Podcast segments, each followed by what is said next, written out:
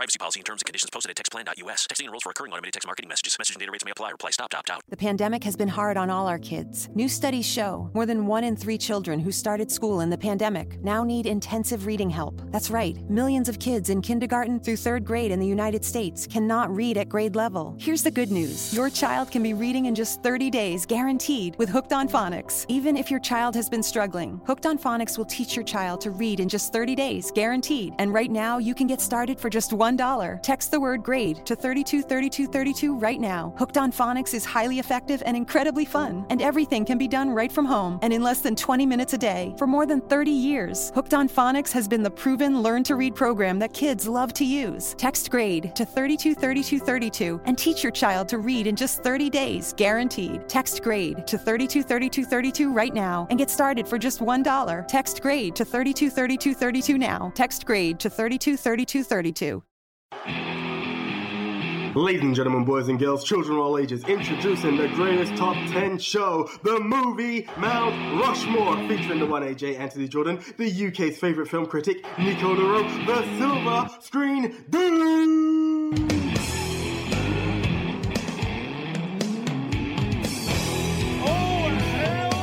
Hey, screeners, how you doing? It's myself, the one AJ Anthony Jordan.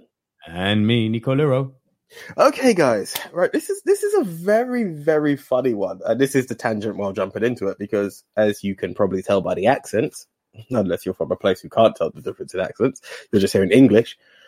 We are the Brits. We call ourselves the two British idiots at times in the mm. episode, and we are in three seasons. We are in God, how many years of? But if you combine it with YouTube, like we go back in this Five years now, bro. Five years, exactly. So you've got five years of us doing what we've done, and we're looking for topics, and we're like, movie set in the UK. And we're like, hey, of course we've done that. No, we haven't. No. no, we haven't. We haven't touched it. And then you come to this list, and you're like, hmm, this isn't one episode. oh no.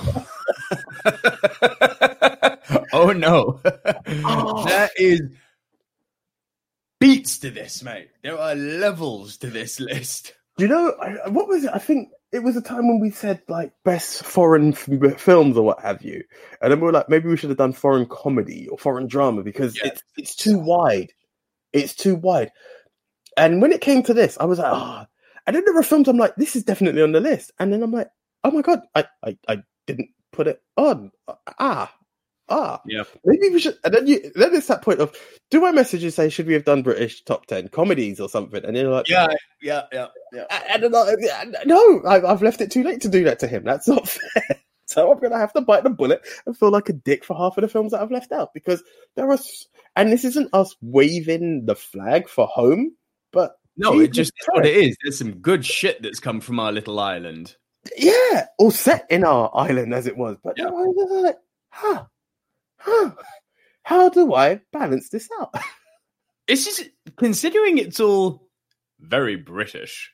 My list is incredibly diverse.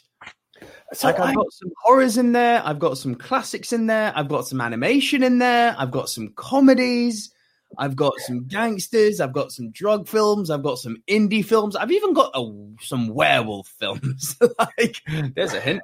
I've got so much. Tell you what, I haven't done is I haven't got really any rom coms, which I'm kind of surprised about. I know you will because it's you, but Well, here we go. So at one point it was littered, and then I'm like, well, I'm going to have to pick one.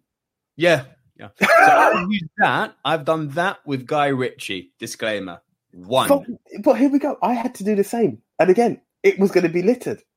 Mm. Uh, sure, sure.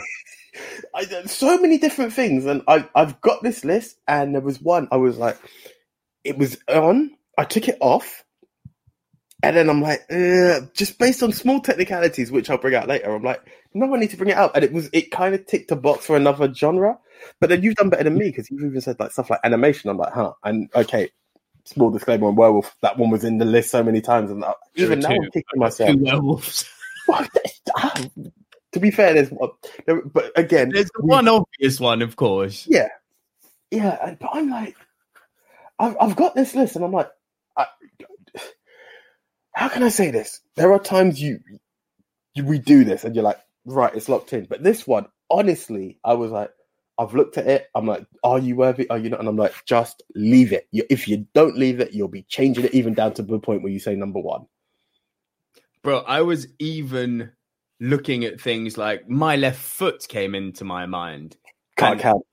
Can't count because I swear it's Northern Ireland. I thought it was Belfast, which would have counted, obviously, but it's set in Dublin. I was like, thank, f- in a way, fuck for that. Bro, do you know what? I swear to you, because at one point, this is the thing. Again, all these films came kicking in, and then I was like, my left foot, that's Yeah, it, yeah, yeah, yeah. number one. And I'm like, I bet he's going to forget it. And I'm like, just check what side of Ireland. Yeah, yeah, yeah, yeah. Bro, I remembered it this morning.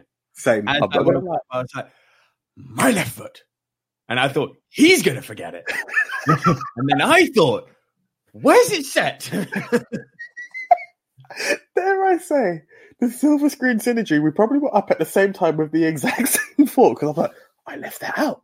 I don't think I'm going to catch him. the thoughts of Mr. Daniel Day Lewis.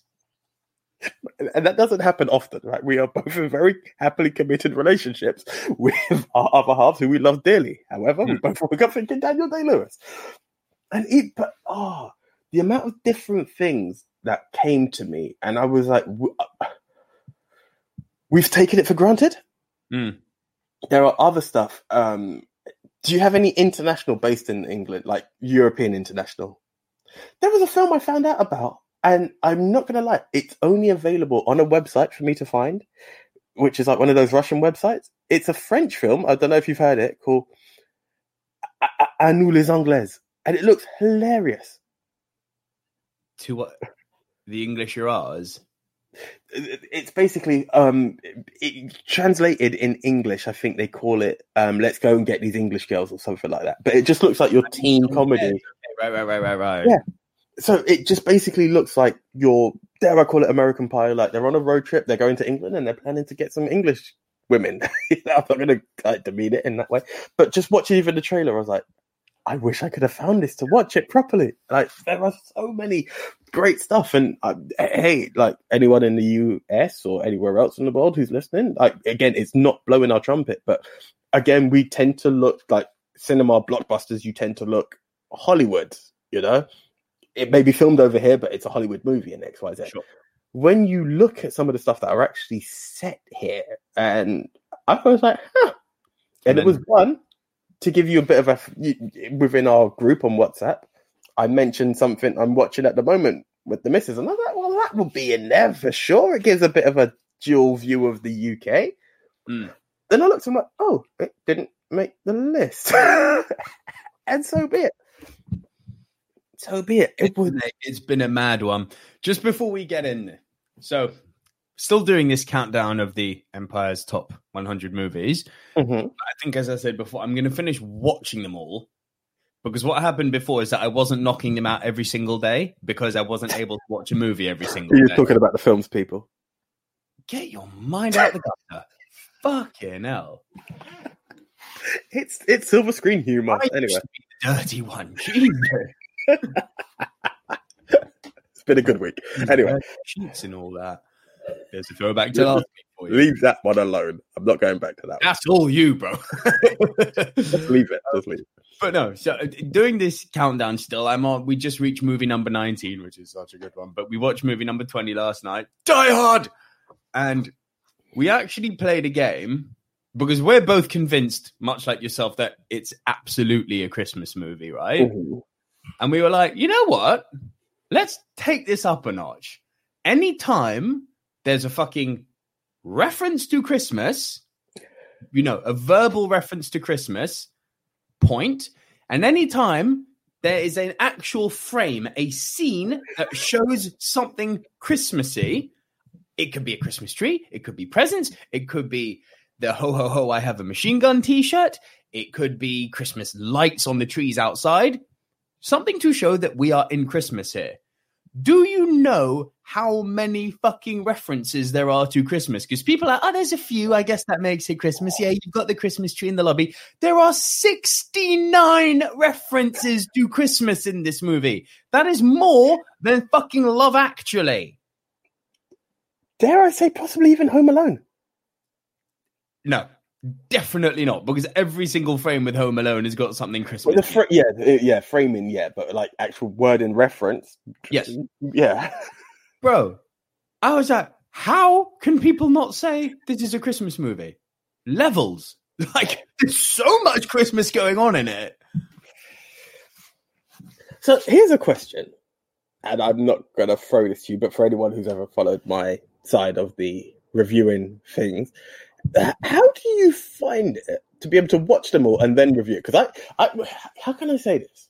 Do you not feel that you give it a purer review by watching it and then doing your recording? There is an argument to be made for that, but that can also lead to an unbalanced point of view because I found, especially when something I don't like or I didn't have an immediate impact with, I find it better to sleep on it and let it mull around in my brain a little bit so I can come back with something a bit more objective, which is ultimately what I think the point of critiquing is. Try and remove yourself emotionally from something and say, I may not like it, but what were we going for here? Let me actually analyze this as a piece of art instead of being like, that film made me angry, therefore down. It's like, no, no, no. That I agree. That part I agree. But what I'm saying is, is that you're, you're doing like ten films in a row now to be like, okay, in at number nineteen. do you not feel clouded with the other films? no, you know no, no. I, I, you know I zone in on the one. Also, we're at the stage now where all the films are pretty fucking good, so it's quite easy. like if I was doing it in the high 70s and 80s, different story, but we're in the top 20 here. Like it's all good. Do you know what? That's all good. That's all good. And you know what, guys? This is to show you how raw it is. We, we, me and Nick could actually pick up our phones and talk to each other about this. There, no, no, no, no, no. We share it with you, the screen. It's like Mm. this is how we do. So this for anyone joining us for the first time. These are the tangents. Yes, you're here for a movie, Mount Rushmore. What's that about? Talking movies. So why are you complaining? We may talk wrestling. We may talk video games. We may talk our personal lives. Welcome. Mm. And the dirty sheets surrounding them. Leave that alone. It was my quickest wit of a comeback.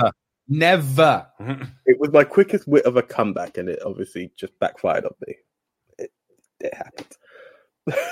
it is what it is. Performance issues, I understand.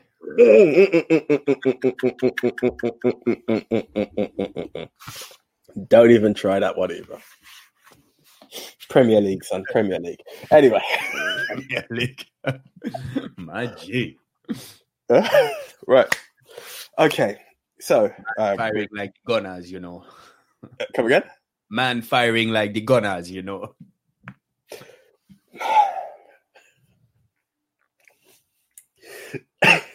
Now, if there is ever a time that I would have to betray my team, this would be.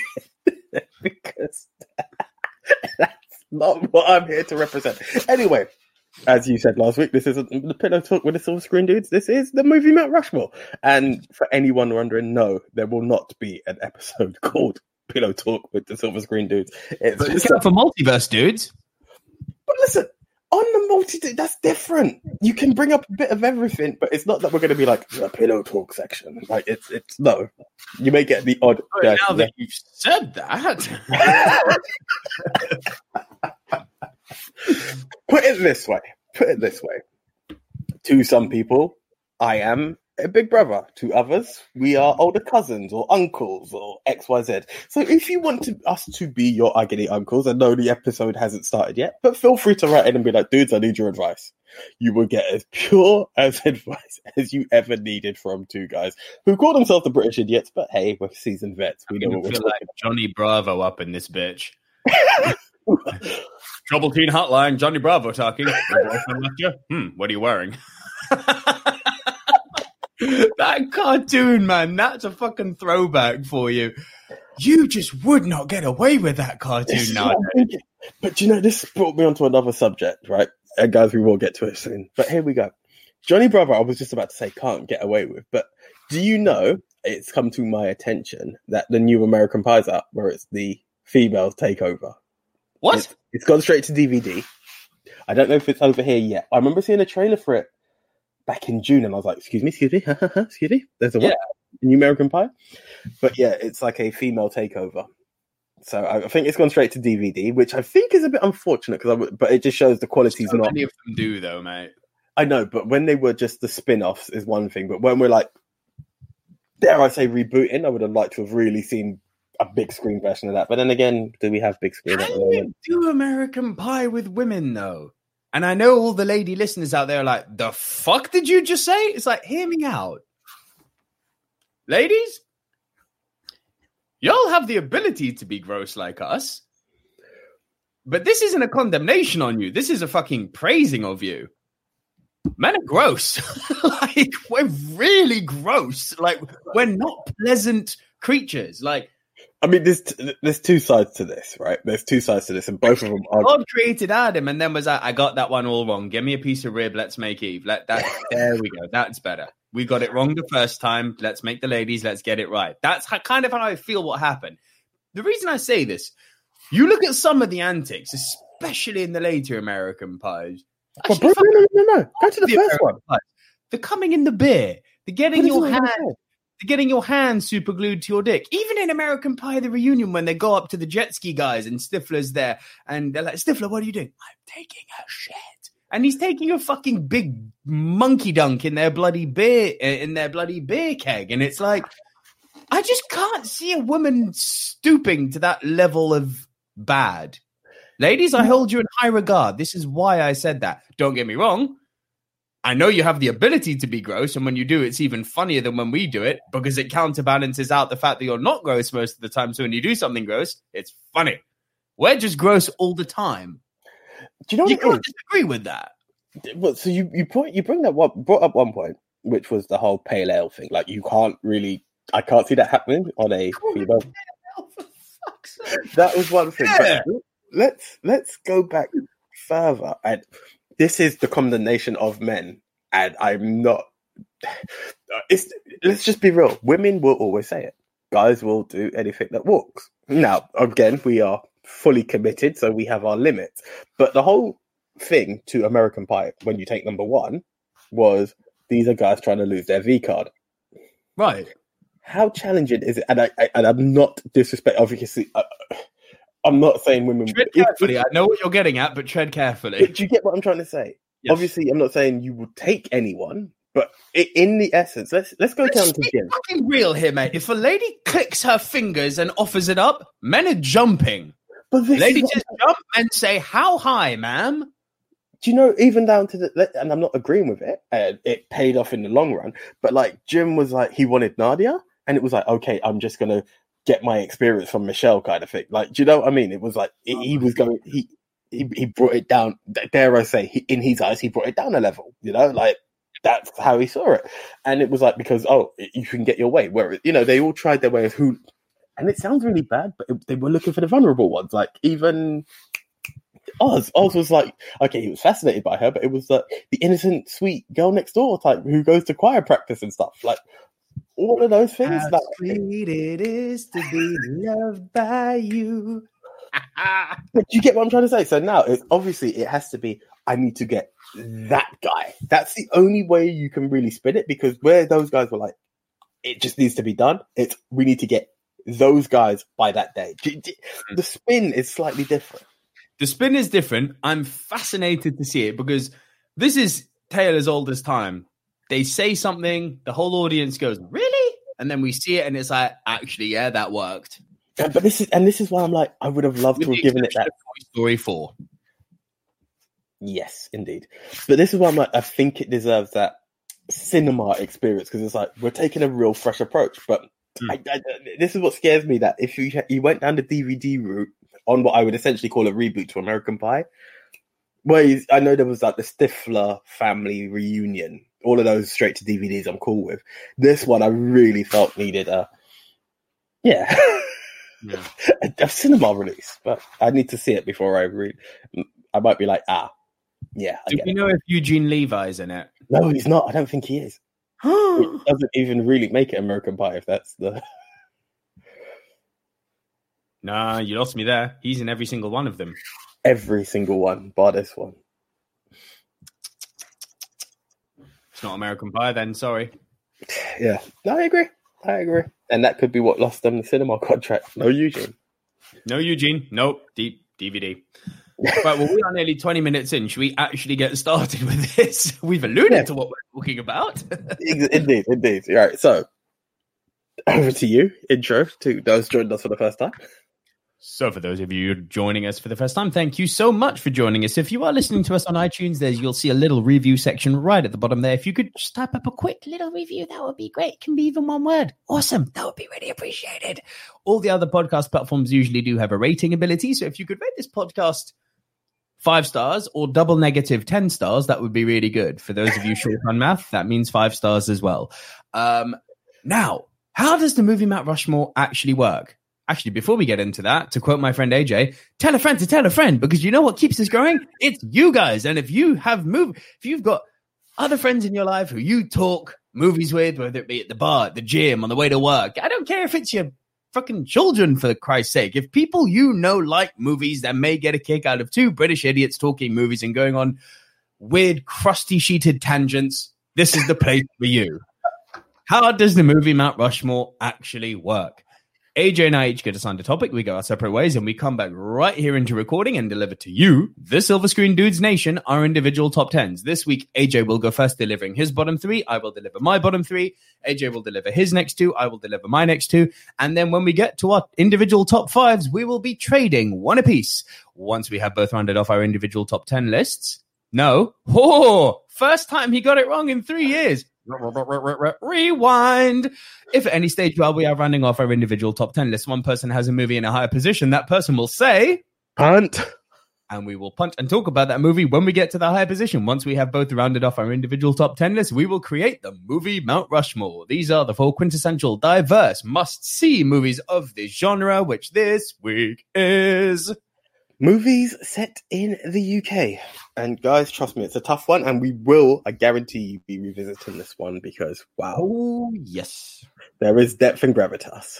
There is depth and gravitas in this one. There is. Right, okay. In at number 10, this one really has no place on, the, on, on a top 10 list, but there is a reason behind it. One, it kind of gives a sort of, dare I say, the hood, the urban lifestyle. But two, it has a very, very, very sentimental reason for me because nine years ago, nine years ago, this is when I got a chance to hold a mic at the red carpet. This is Another Hood. This is another hood. The film's called Another Hood. Never heard of it. Never heard of it. I didn't think you had. Have you heard of anything ending in hood in the UK? Kidulthood, brotherhood, adulthood. Kidulthood, adulthood. Yeah, of course.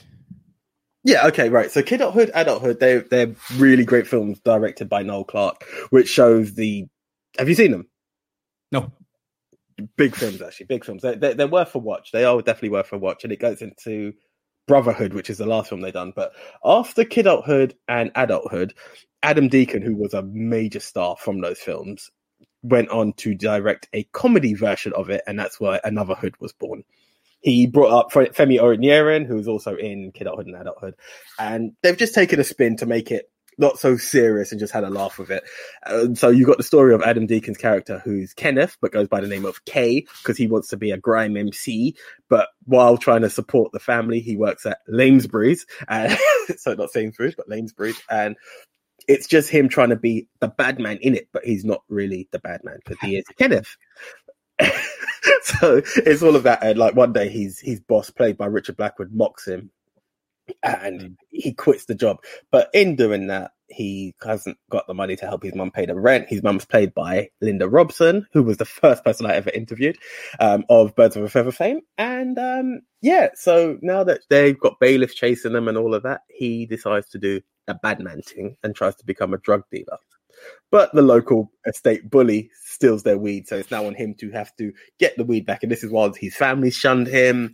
This is when his friends have turned their back on him who were there, and it's on him to do it. It's very, for anyone who's seen it, there are very similar shades of the film Friday, which again, you haven't seen.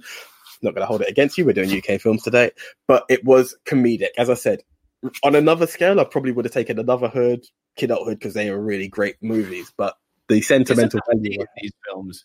Come again? Ashley Williams, is he not in them? Ashley Walters. Yes, he is. He's actually he's not in the Kidulthood, but he does have a small part in Kidulthood. Uh, in not Kidulthood, another hood. He does. He plays this kind of like crackhead as well, which is hilarious. They brought out all the stars on this. They they've really done some stuff. Have you seen that guy called um Tiny Iron, I think he's a huge dude. He's in it as well. They brought in everyone really they could to to really make it. Is is big Narstie in it? No, Narstie hadn't done the acting chops at that point. Actually, um, 'Cause I Jammer. love Narstie. Big, I love- Big Narstie would have been a really great addition to it. Actually, he would have been a really good addition to it. But no, they really bring it. And there are some stuff where you know they they, they tackle the, the issues that go on in there. It shows you that you could be from any background and you know get along. So you got like, did you ever watch Skins? Skins. Yeah. Okay. One of the characters from there's in there.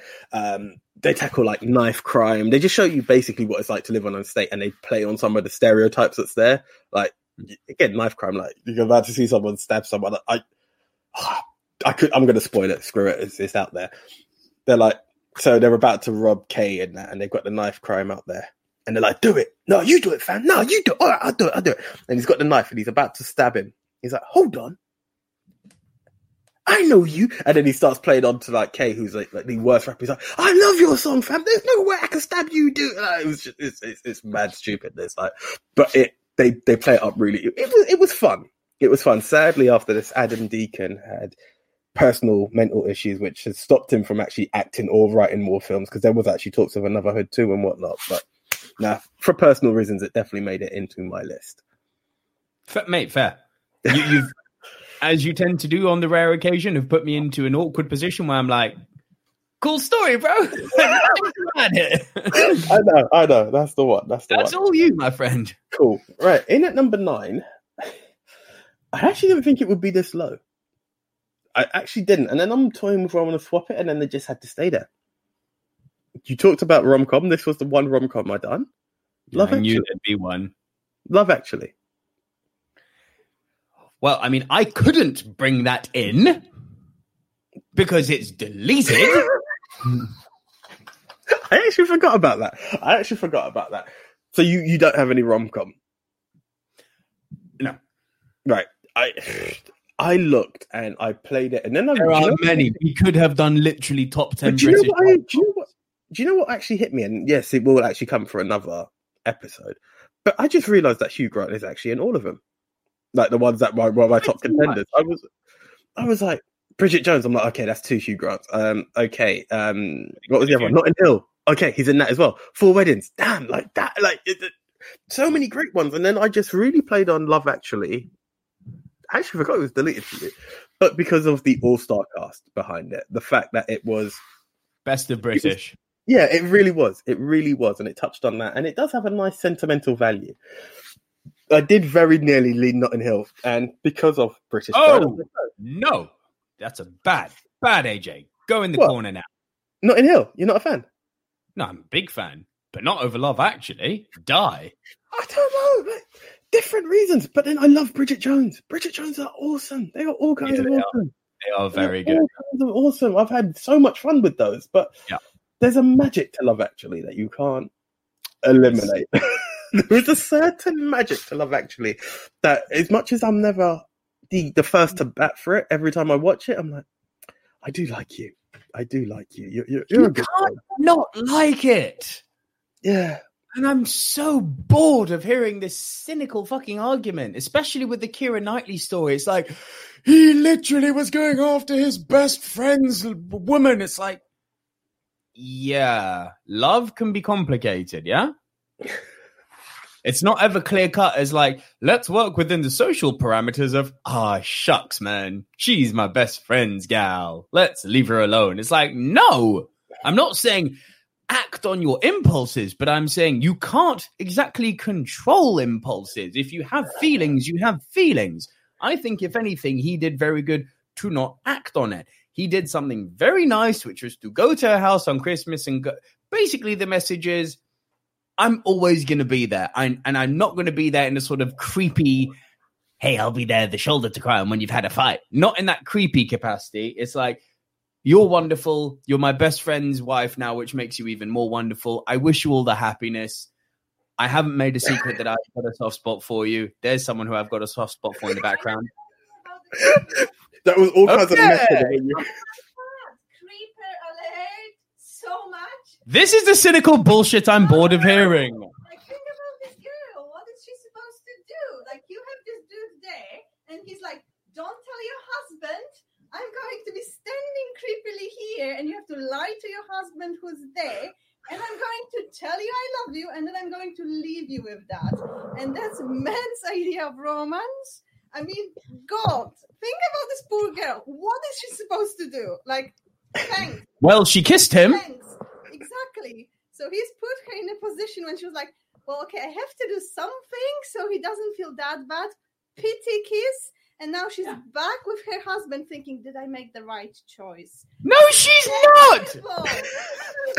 Half half of what you're saying, most of what you're saying, I agree with. Look at that. Love is complicated. Most of what Anya has just said, most of what Anya has said, I agree Yes, with. love makes you do stupid, selfish shit.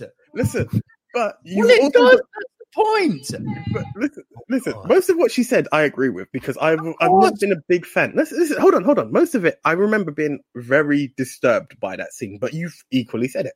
Love is very complicated. It's not just straight cut.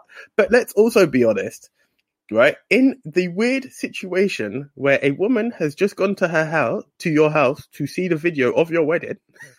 Right, and all she sees is footage of her and nobody else he has an explanation to do and he has to apologize for that and it's awkward to be able to go up to your friend and let's be honest it's not my He God, the doesn't owe an explanation, mate. A picture says a thousand words, and a video is a thousand pictures. No, It was apology. That It's was the wonder of that fucking scene. No words were needed. It was all clear, yeah, yeah, really yeah. Fucking clear. She has that kind of you know, thunderstruck Jesus Christ moment. It's not a happy thunderstruck moment, but it's like, oh, reality. Yeah. And he Yeah. couldn't handle it. You know, he does a runner. Like that's kind of the power of this movie. It's like this overwhelming feeling of incapacity that they But have do you know, do you know there are two sides to this one in any film i don't care who you are what film you're watching you need a villain now this film doesn't directly make anyone a mm. villain Love is the villain, mate. That's the kind is, of but this is what I was going to say. It's the actions that make you wrong and how you do right and how you right them. And some people don't do right for them. And it shows you. And more to the point is the title says it all. Because if I say to you, what is love? Love is this, love is that, love is this. And we all have a different answer. Says, love well, is Heathrow love- Terminal 2 at Christmas. yeah, but yeah, exactly. But it actually says love actually is this. And then it shows you all the different angles. And I'm not saying that you've pined for my missus or I've pined for yours. However, it has happened in life. People know these situations have happened. So they're showing you all the different aspects from a lonely person, from someone who's been betrayed by someone, from this, from that. This is it. And it highlights all the areas. And this is what I think the movie where it treads very carefully because you know if you go into the realms of he actually porks her, terrible expression I know, but you know you don't want to be that guy who sleeps with his best friend's missus and then the guy comes home to find his best friend and his fiance in the bed together. Then you've become an outright dickhead. Yeah. Now you're a villain. Now that has broken this kind of mystical barrier that's called love that is shielding this kind of fragile scene. But the way they play that scene out, when he goes to her with the postcards and the caroling music, because he's there, he doesn't want to hurt his best friend. He, under no circumstance, wants to break up their marriage. He's not trying to be a homewrecker. He needs closure for himself. It was, if anything, it was almost self therapy to do that. He wasn't angling for the kiss afterwards. I'm sure it made him feel very good, but But look at that part. Once, closure. once and he walked away. closure. Like, do you know what? This is my best friend and his wife. I need to step the fuck back, but I need to get this off my chest. I think you're wonderful. Merry Christmas. And then look, what, what does he once he walks away? It's done. It's done. Like Yeah. he knows. That's it. That was it. I said what I had to say. It was closure. And for me, God bless, I love my missus, but I think what she said is really simple because it's so easy to look at it from, you know, put on your your analytical glasses and look at it from an outside perspective and be like, well, within the boundaries of social etiquette and the way that we should be treating each other as human beings, I believe that was a most distasteful thing to do. Sure. But that's kind of the point. Sometimes love makes you do stupid shit. And boy, have we been there. We all Boy, have. we been there. We, you haven't, you haven't loved. If you're some sort of exemplary Stepford wife or Stepford husband, human being, power to you. I feel sorry for you, but power to you. Bro, do you know what my actual reply was going to be? If you haven't, you will soon. That is my hmm. because we all it, no one is entirely emotionless. I, I I've always said it, and I've said it to guys. I've never actually said it on air, but I will say it on air now. We talked about guys being very distasteful when we talked about American Pie. Yes. There are stuff that every guy has done for a girl that he dares not even admit because it's like I can't believe I was that stupid, and that is what you love or apparent love makes you do. You know, so it, it's lust. Come again?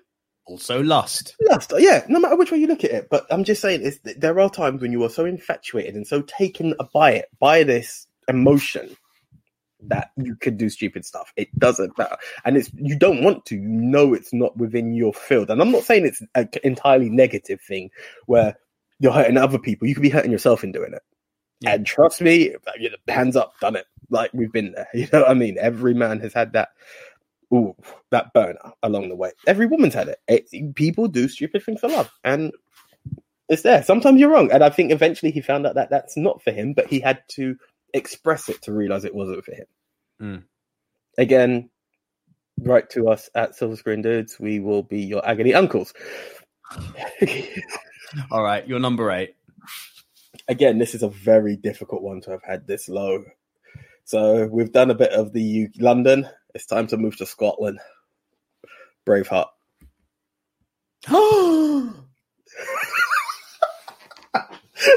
so having it at number eight is low, but it's actually better than not having it on the list at all.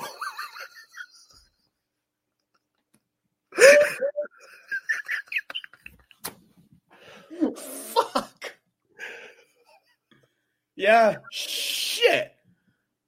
How the fuck did I forget Braveheart? Have you represented Scotland at all on this list? Yes. Good. Okay. Okay. Right. Good. God damn it.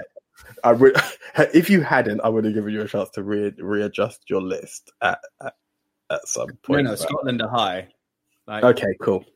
God yeah, Scot- Scotland makes damn another it. reappearance.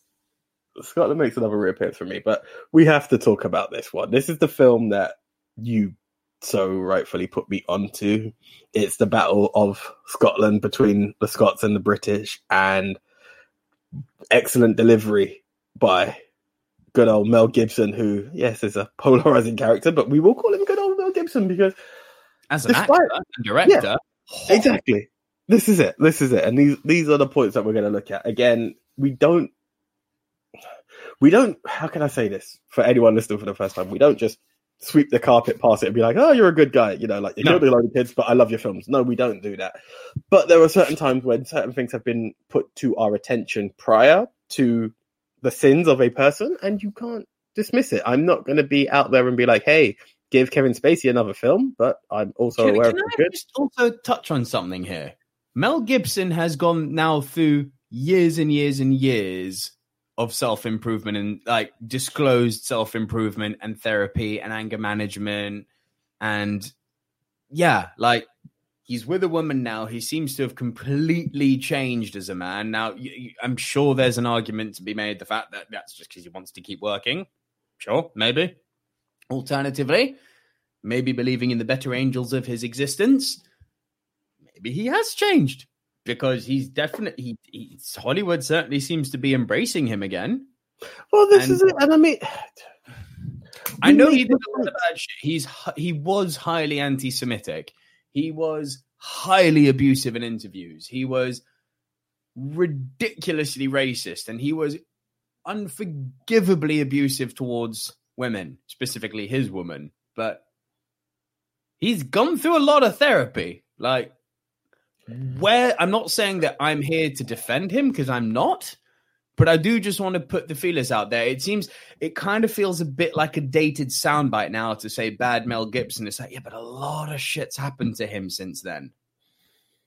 He's Bro, gone through. I'm not saying he's reached the level where the public should forgive him and, as you said, sweep it under the carpet because. Rightfully so, there are some people, especially the people affected by his words, who shouldn't ever forgive him. I like he hasn't done anything to earn their forgiveness, and I appreciate that. But I'm just saying, looking at him from a therapy point of view, he's obviously committed a lot of his time to become a better human being. I also look at the fact of who Mel Gibson was prior to that. I mean, there, there's this dark patch, and I don't, I don't ever see Mel Gibson as this all-out abusive racist, like at the Well, time of Lethal Weapon. And they'd be right to. Come again? Some do, and they would be right Yeah, but what I'm saying is, is that um, if you look at the guy from the early, the, the mid '80s, Mad Max, Lethal Weapon, all of that, like I don't see that. But then this point came, this dark cloud of his time. It's not to say like from the day that Mel Gibson stepped on set in Hollywood, he's been doing X, Y, and Z. Then you would be like, you know what, you are a disgusting creature. Mm. Yeah. There's this dark cloud. There's this dark period in the time span, and as you said, it's not that I'm forgiving it. You know, it's not that at all. But Uh, yeah, yeah, it's it's it. No. When, when you're using the N bomb to describe black people, when you're encouraging rape on the woman that you're with, when you're making Something's not right. Something's making- not right. anti-Semitic, you know, um, from, there's a part of me that says if you call the Passion of the Christ anti-Semitic, then you've got a problem with the overarching story of the Bible. Just, just putting that one out there. I know that's that dangerous territory to go down, but a lot of that was taken from the Bible. I know that the way that they were depicted didn't exactly make the Hebrews look should we say positive? but that film is a hard one to defend, and I'm not trying to, but I'm just saying Mel has done some self improvement work, lots of it. So ignoring Mel Gibson out of this, Braveheart is fucking awesome. Yeah, exactly. It's it's yeah. Let's let's bring it back to the film. Um, yeah, it, it's all kinds of awesome, and he really gives that. You know, he he he brings William to life. He brings William to life, and you you have the element as you've continuously said for anyone who is about to jump on this Braveheart film. It's not historically correct. It- more than a few little errors along the way. it Just a shows few, you- It, it shows you fucking few. it shows you the battle between two countries who have forever been at odds with each other and still are in a very See, more even, friendly way. even that statement, mate, even that I would say makes the film inaccurate because there was no battle here. The English butt fucked the Scottish. I get it. No, but what, what I no is, two ways about it. I Scotland were warrior poets. We won the Battle of Stirling. No, you didn't. no, you fucking didn't. You won a bridge. You won the Battle of Stirling Bridge. At the Battle of Stirling, you got bent over and given up the Hershey Highway, my friends.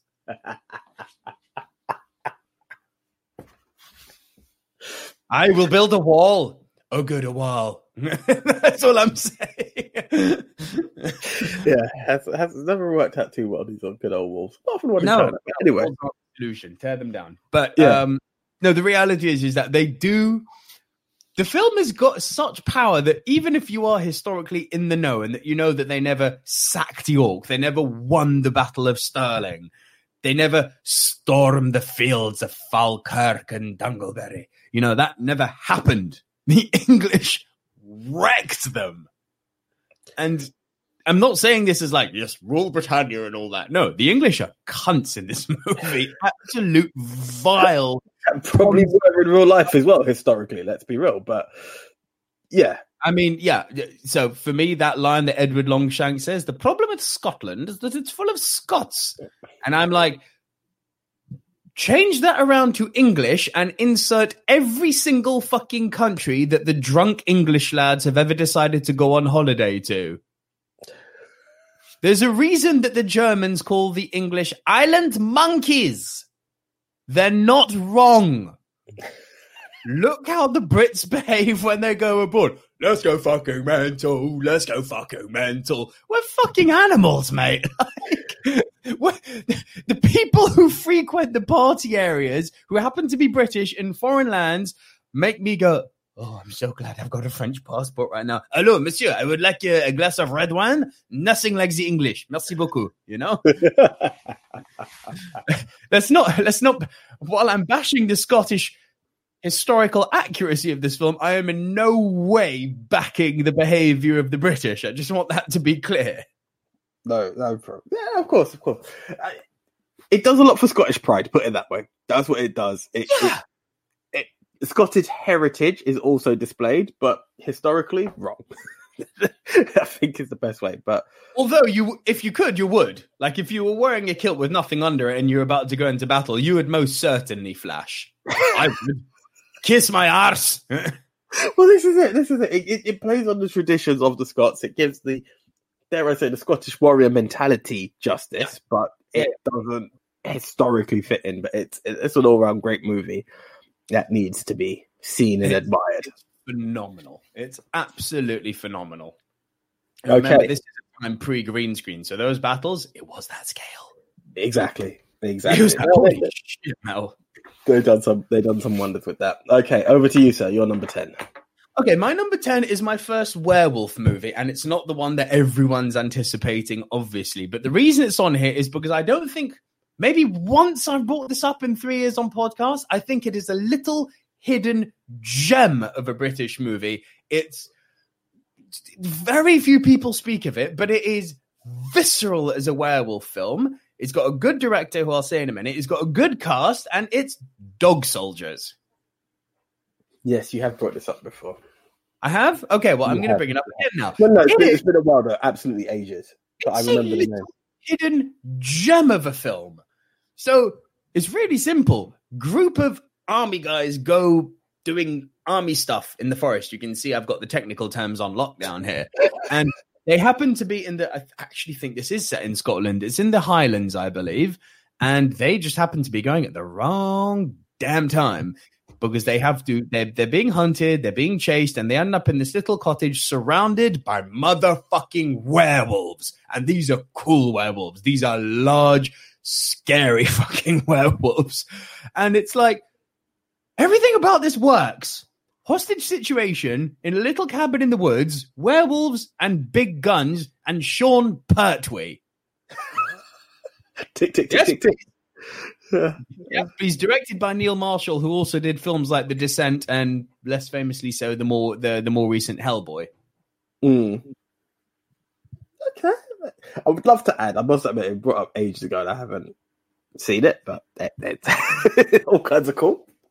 All kinds of cool. It's such fun. It's as B movie as you like. Like it's not going for big budget thrills or anything. It is as B movie as you like, but it is it's a gem of a film. Absolute gem. If you like werewolves and you like Macho Man doing Macho Man things and kicking the shit out of werewolves, and they do. Like it that, that's the really cool thing. Is that I mean they get disemboweled for most parts and I mean, there's literally a line in the movie of "Me guts are hanging out, Hope." Oh, we'll put them back in then, mate. You know, it, it's as macho as you like. My guts are hanging out. Oh, we'll put them back in. Like, As you do. fucking hell, Stitch up, son. Get on. Literally hanging out. It's like holy shit. So it is as B movie as you like, but it's cool that in when surrounded by werewolves, because it's Macho Man, they're not just succumbing to the fear. It's like let's fuck these doggies up. but they tried. The doggies mostly fuck them up. As it happens. As it happens. But hey, sounds, sounds fun. Sounds It's a lot of fun. It's a lot, a lot of fun. I mean, is it by right? Should it be in there when movies like Braveheart and Love Actually are out, out there? Absolutely not. But I don't think he gets enough of a fair shout, and I, I've got. This I've got is it. Sometimes, sometimes, especially with the lower end numbers, it's films that just deserve their right to be mentioned. Sometimes it's like, if I don't bring it up now, when's the next chance I get to? You know? Yeah. Yeah. yeah. Yeah, yeah, Right, my number nine. I definitely have brought this up before, and I think I turned you on to it. Um, don't know if you got a chance to seeing it, but you were definitely intrigued by it. Indie British movie called Dead Man's Shoes. No, no, no, no. A Definitely. Um, it's got a very, very early role for Toby Kebbell, who you'll know as Koba from uh, Dawn of the Planet of the Apes.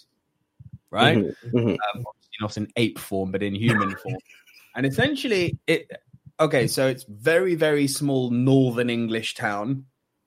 Army vet essentially comes back and he starts picking a fight with the local gang because, as it turns out, oh, do I give this away? This is a spoiler. No, I'm not giving that away. But okay, I'll mask it in a different way. The local gang have basically been bullying his brother, his his uh, handicapped brother, played by Toby Kebbell, right? And he starts to pick these fuckers off one by one, and he almost becomes like almost a phantom like apparition because although he's appearing in broad daylight, it seems just everywhere these fuckers look, this guy's right there. He's right there and he won't get off them and he starts killing them one by one. And the movie's building like, well, his brother's right there. This is bullying. Why is he going this hardcore on them? So the story is kind of like, well, why? That's that what you're looking for. Is that I mean he because he goes full beast mode on them. Why? I mean, they deserve an ass kicking for bullying, no doubt, but to kill them? And then you find out gradually why they're being killed one by one.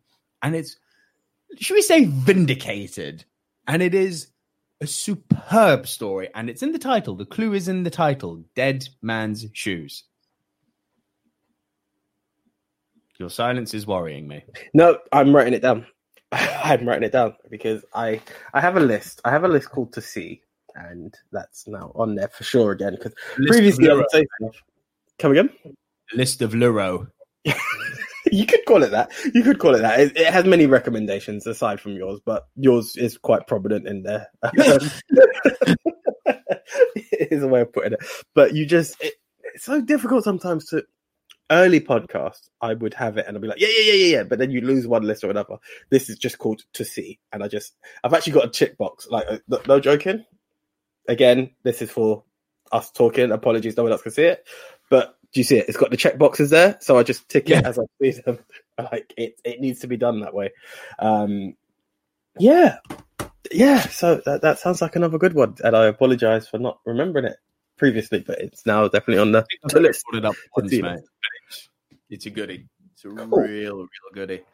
Uh, my number eight is my one animation on this list, um, and that is The Sword in the Stone.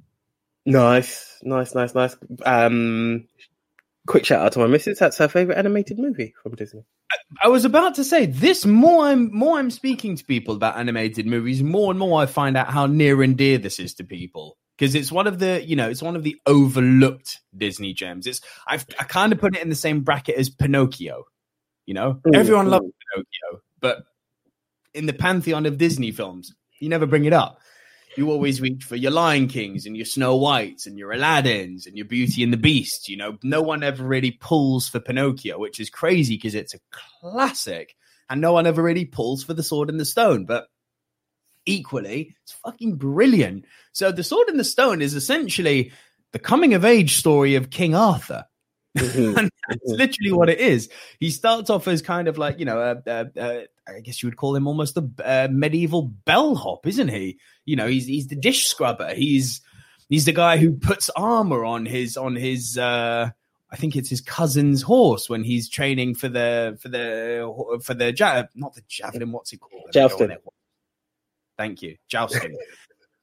Um, and along comes Merlin, the Merlin, the world's most powerful wizard. And Merlin takes little Arthur under his wing and trains him in the ways not of magic, but of improving himself, of becoming not a man in the toxic patriarchal sense of the word, but Just just he can be. growing up, Mhm. growing up, making him stand on his own two feet, teaching him things about courage, about bravery, about respect, you know, all of these facets which are very important to humankind, but it's done in a very, very, very playful way. And there's some very memorable scenes in it, like when he gets turned into a fish and he's chased by that big fucking carp in the moat, or when they go up into the trees as squirrels, or probably notably the set piece of the movie, which is the wizard battle between him, uh, between Merlin and Mad Mad Madam Bim. I don't know where I pulled that name from, but there you go. Um, you know, and the big purple dragon. No, no, Mim, you said no, no pink dragons. Did I say no purple dragons? Did I? You know, there's a lot of great moments in this. Ultimately, all building up to the moment where he pulls Excalibur from the sword in the stone and becomes king of the realm. Mm-hmm. Great story. Indeed, indeed. Now I've got to be honest. I was I was late, late as in last year, I think, or early this year. Well, I was with the missus. I was as yeah, we watched it together. So that's how late I am Sword in the Stone. Always wanted to see it, but again, I think because it's one of those that gets left out in terms of all time greats, it, you you don't tick that box. You know of it, and you're like, I'll get there. And then sometimes you feel like you not dare I say too old, but you're like missed it kind of thing. I'll catch it when I do. And then she was like, "Oh, it's my favorite animation." I was like, "Oh my god!" Like you know, uh, let's let's watch it. She said, "No." She was more, "Oh my god, you haven't seen it." I was like, "Yeah, well, I'm up for it." I was Hmm. slightly not let down, but I, it wasn't what I expected. But I enjoyed it. I was expect. I for some reason thought it came later, and then we see the whole rise of Kick. But that whole journey that you just explained was really fun, and I was like, "Oh, Hmm. different spin, but awesome spin at the same time." You know, like so. No, no, I agree. I, yeah, not much to add. It's cool. Great film. Great film. Yeah. It does need that bit more attention. It's kind of what I've gone for with my bottom three. It's like those ones that people don't talk about enough. Yeah, I hear you. I hear you. Now that you mentioned some of this, I was like, damn, there was another film I forgot. But hey, we shall live with it. Right, in at number seven, the film that swept the nation as a UK film for us, oh, swept the world as a UK film for us in our teen days, Mm. Full Monty. Fuck! God fucking damn it! Ah! Great choice, motherfucker. Thank you, thank you. It, it, uh, again, guys, this will be revisited. So a lot of the screams you hear from us is like it just shows how much is based over here that we just sometimes take for granted that you just forget them, and when it does come back up, you're like, damn. But the the the Full Monty, for anyone who hasn't seen it and hasn't heard of it, is one of the weirdest films that I ever thought I would enjoy. I never thought you telling me a bunch of middle age or over the hill men, dare I say, stripping is a film I'm gonna watch. And you know, you, you have your stuff like Magic Mike and all of that, where all the ladies are running to it, and you're like, oh god, what is this about? But essentially, that Robert same reaction, and Tom Addy, yeah. yeah, yeah, and um, the the black guy from Horse. Only Fools and Horses, yeah, horse. but all of the, the entire cast, but yeah, Robert Carlyle and Mark Addy are your two And um. Ray Wilkins, Ray Wilkinson. Yes, indeed, indeed. But the same reaction that I just gave is exactly Ray Wilkinson. Tom Wilkinson. I'll get there.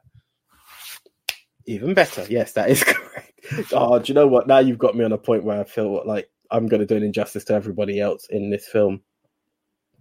Um, bear with me one second. The Full Monty, which has Robert Carlyle, Mark Addy, Tom Wilkinson, Hugo Speer, Steve Huison, Paul Barber, William Snape, um, Lesley Sharp, Emily Wolf, Deirdre Costello, Paul Butterworth, Bruce Jones. All right, we'll leave it there because I'm not. Bro, people do not know who these people are. Yeah, most real. of them you don't. You and know. me don't know who these people are, for fuck's sake. No, but mainly for the main cast. There's a few of them there, like Hugo Speer, like we left out. Paul Barber, who is the guy from Only Fools. You know, anyway, but let's get to the the key point of it.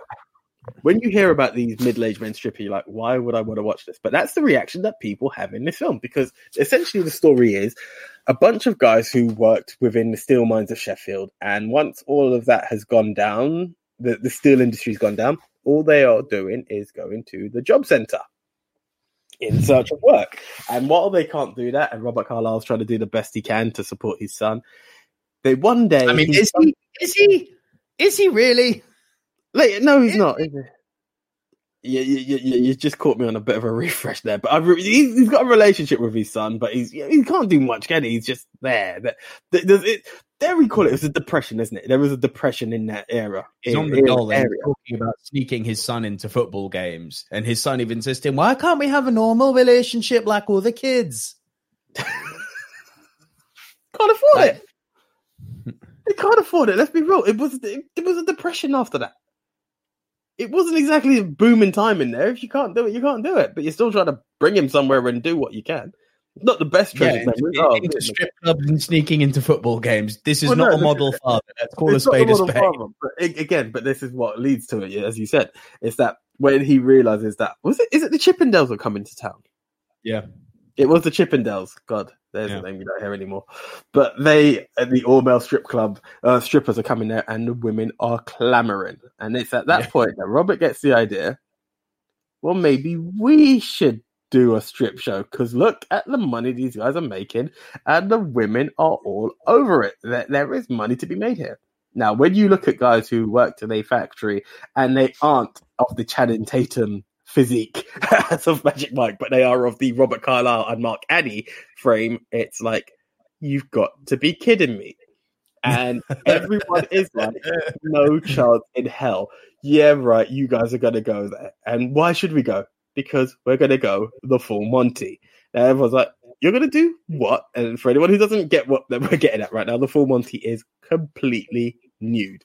So now we have this whole film of all of these guys that always meet up at the job center on the doll, being slowly but surely all convinced into why they should do this and building their dance routine. And the comedy ensues. you couldn't make it up if you tried. It is uh, great, but as well as all the comedy, the thing that I think this movie deserves immense credit for, as well being obviously comedic in its self-deprecation, there is an emotional journey that they all go through. You know, Oh, two of sure. them turn out to be gay and fall in love with each other. One's got to come to terms with the fact that he is now a middle-aged man. One's got to come to terms with his wife leaving him because he's lying to her. Um, you know, Mark Addy's got to come to terms with his weight. Robert Carlyle's got to come to terms with the fact that he's not being a good father. They've all got a proper there's- each- each relatable man has emotional a- a journey. yeah, there was a personal journey, that, and it's revealed. It's played really well within the film, actually, which is Really well. very, very true. And all all the time through this, there is a laugh, you know, you know, and that's how they balance it really well. That despite all of these different bits, you can still have a laugh at it, and it, it just shows the reflection of each person coming together.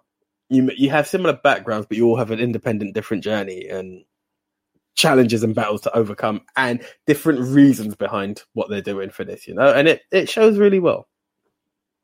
Yeah, I have to say, I do warm to Mark Addy's journey the most, weirdly, just because he's got to come to terms with, you know, body image issues. And I think the fact that he overcomes that in the form of stripping, I'm like, good for you, man. Yeah, yeah. And I would be remiss to say it because we talk about the, the, the wonders of singing in the rain and whatnot. The guy who who keeps thinking he can run up a wall. you ain't Cosmo. Absolutely hilarious. Absolutely hilarious. It needs to be seen. It needs to be seen. It is one of our golden gems from the UK. It Right. really is. Fucking idiot that I am. In at number six, don't worry. As I said, we will be revisiting, and you will have a chance to definitely bring. Yeah, but up. my list is basically just going to become your list when we revisit it. No, there different, we've got different things. There were some that you're going to bring up, and I'm like, yeah, okay. And then there were some that we just completely missed and didn't have a chance to bring up. So you know, British I mean, comedy. my top five are fire. I'm not going to lie. listen, I, I don't doubt that. I know you, so I, I don't doubt that at all. Right, in at number six, a bit of espionage, and no, it's not Mr. Bond. This one, my mm. friend, is where Maneth makers the man, the Kingsman. What the fuck is wrong with me?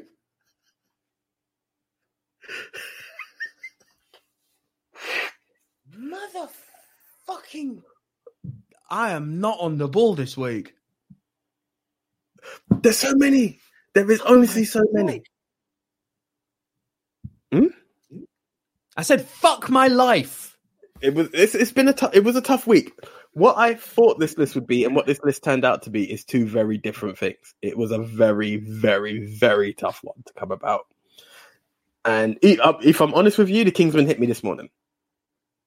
So you're not you're not completely off the guard. Given two more hours, you probably would have gone there as well. But yes, the, the Kingsman. I always did. Was it you that said this was a um, adapted from a comic book or something? Graphic that? novel, yeah. graphic novel. This again, I was so shocked at that. I just thought it came out of nowhere. But it, it, when you talk of the Kingsman, it, it's always really interesting how the journey begins because it, again, call it Sword of the Stone, call it you know, it, it's who, who was not meant to be in line to be that star, the the the the, the secret agent. that he is. Yeah, Taron Egerton, not hit, but his character is it Suggsy? Am I getting the name right? Eggsy. Eggsy. Did, you see? So you forgot the film, I forgot the name. I don't know who's worse. Probably me. But, but yeah, Eggsy's character, again, you know, he's just a guy just living his life, if you would. Try to, he's dodging in and out of stuff, but it's not really the highest of expectation.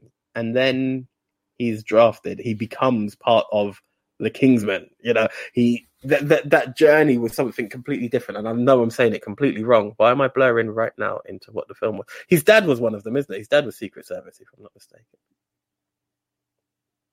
There was something about a newspaper that I'm blanking on. I don't know why I'm hazy on the film. newspaper you're blanking on. Yes, his dad, I believe, was Secret Service. I think you're right. Yes, his dad was Secret Service, but he didn't am- amount to much. And it's it's upon the meeting and coming down to Savile Row that he he's then taken into this world of Secret Service. And what I love is that the street smarts are what allowed him to become one of the greatest within the team. It's, it's that unlocking of potential and using your etiquette. So you, while there were those who have always dreamed of joining the Kingsman service and becoming that, the way he uses the different technique and thinking outside of the box is what creates this hero that we have.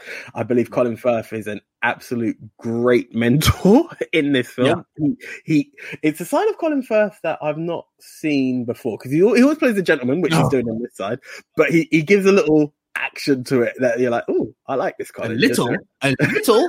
Did you see the church scene? the probably even the pub scene is like, okay. Right. he just locks in and you're like, what's going to happen? What is this dude and his umbrella going to deliver? And does he deliver? He most certainly fucking does. And you know, the supporting cast around him, you've got Mark the likes Strong as well. Strong, Mark Strong as You've top. got Sofia Boutella playing the crazy chick with the sword legs. You've got Samuel L. Jackson, obviously playing the main antagonist with a with a lisp. Do you know Samuel L. Jackson did wind me up in this film? And can I say, I'm, I'm I guessing, does Samuel Jackson or Robert Carlyle, do they come up in your list again at all? Carlyle does, yeah. Okay, so the film that I'm going to bring up doesn't isn't there then. Uh, One that I was so close to bringing up, but because I've got them in different films, was 51st State. That is a film that I highly recommend anyone to see. But yeah, no, the character Samuel Jackson's character in this film, and I'm not saying someone with sword legs makes the film believable or whatnot, but that was the one that really I just felt it was a weird villain, and that's where I could be like, okay, now I get why you're telling me graphic novel. I know it sounds stupid when you look at all the other bits of a real secret society, very much mirroring Mir- Men in Black or something like that. We also But- haven't talked about Michael Caine. but Michael Caine is Michael Caine, isn't it? It's, he's, he's top. So go, go.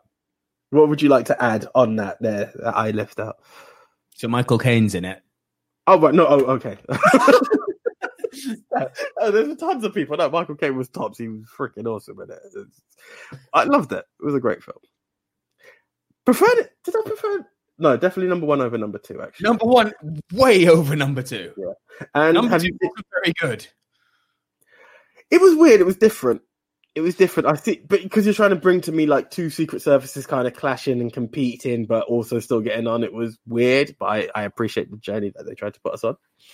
Mhm. If that makes sense. Yeah, yeah. and different secret societies and how they're all based together. And look out for the King's Man, which will be coming later on in some point soon. Yeah, I'm on the fence about that, given what happened in number two. But yeah, so that was your number six, yeah? Indeed. Yep. Over to you, sir. Okay, my number seven, a classic, um, not starring a Brit though, but very much a British film. Audrey Hepburn playing Eliza Doolittle in My Fair Lady. I was so close to putting it in. So It so kind of had to go in. Kind of I- had to go in. I, I know. I know. I, I, it hurt me to not put it in. It's, it's on my list. It's definitely there as an honourable. So, yeah. Well played. So, I mean, story of My Fair Lady, based off of the uh, the, the play Pygmalion, which became a Broadway play called My Fair Lady, which then became a multi-adapted cinema film called My Fair Lady. I'm going with the one with Sir Rex Harrison playing Henry Higgins and Audrey Hepburn you playing to. Eliza Doolittle. if You you're going to do it, you have to go with the right one. That Yeah, is yeah. Story's really simple. Essentially, two upper class, very upper class socialites. One, I believe, a former general, and then you've got the phonetics professor Henry Higgins. Essentially, do a bet that they can turn a "I'm a good girl, I am," you know, a Cockney street girl into into a lady, a sophisticated, refined. How do you do, lady? Right, and. There's a weird chemistry that develops between Eliza Doolittle and Henry Higgins because whereby she just starts off as a simple bet to him, a mechanism by which to win money. And we're not even talking big money. There's much more pride at stake here than anything. You know, if anything, that almost diminishes her achievements. But they do such a good job on turning her into a quote unquote sophisticated, refined lady that she even attracts attention of, you know, some really, really high up blokes who take a real liking to her. And then Henry Higgins plays it like it's all his success. It's my success that you like her, which kind of encourages Eliza Doolittle to leave him because fuck you, just you wait, Henry Higgins. Um, and then he realizes that he misses her face. He misses being around her. He misses her presence. And the message behind it is it doesn't really matter what social boundaries and social standing represent. Mhm. There's a lot going on behind that. It's the human story behind that that binds us all together. So, Yeah. whereby it seems like an incredibly elitist story for most part, it's got a good message behind it. Yeah, yeah, yeah. indeed it does. and just Indeed. remember, the rain in Spain falls mainly in the plain. Yeah, exactly. Yeah. Also, shout out to the Family Guy who did a fantastic rendition of My Fair Lady with Stewie trying to teach one of the babies how to sing sophisticatedly. But instead of being the rain in Spain falls mainly in the plain, it turned into.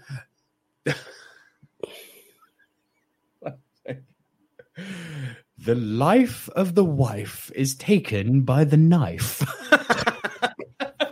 the life of the wife is taken by the knife. the life of the wife. By God, I think she's got it. How is the life taken? By the knife, by the knife. And where is that wretched knife planted? In the wife, in the wife. it's fucking brilliant.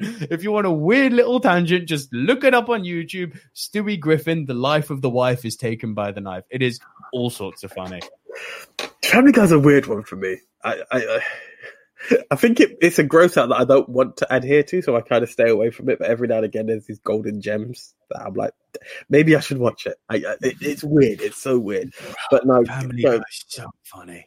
going back to um, I was going to say Pygmalion, um, My Fair Lady. Again, another one of the Mrs.'s top films, and you, you by all means it needs to be in there. It's a classic, and it plays on the British stereotypes, and as you said, it breaks down social barriers. So well played, well played. It was an. My number six Yeah. had to go here. There was, I mean, you kind of alerted me to this when we were like, oh, what about British films? And you were like, oh, bro, come off it. You've got that whole franchise. Pick one.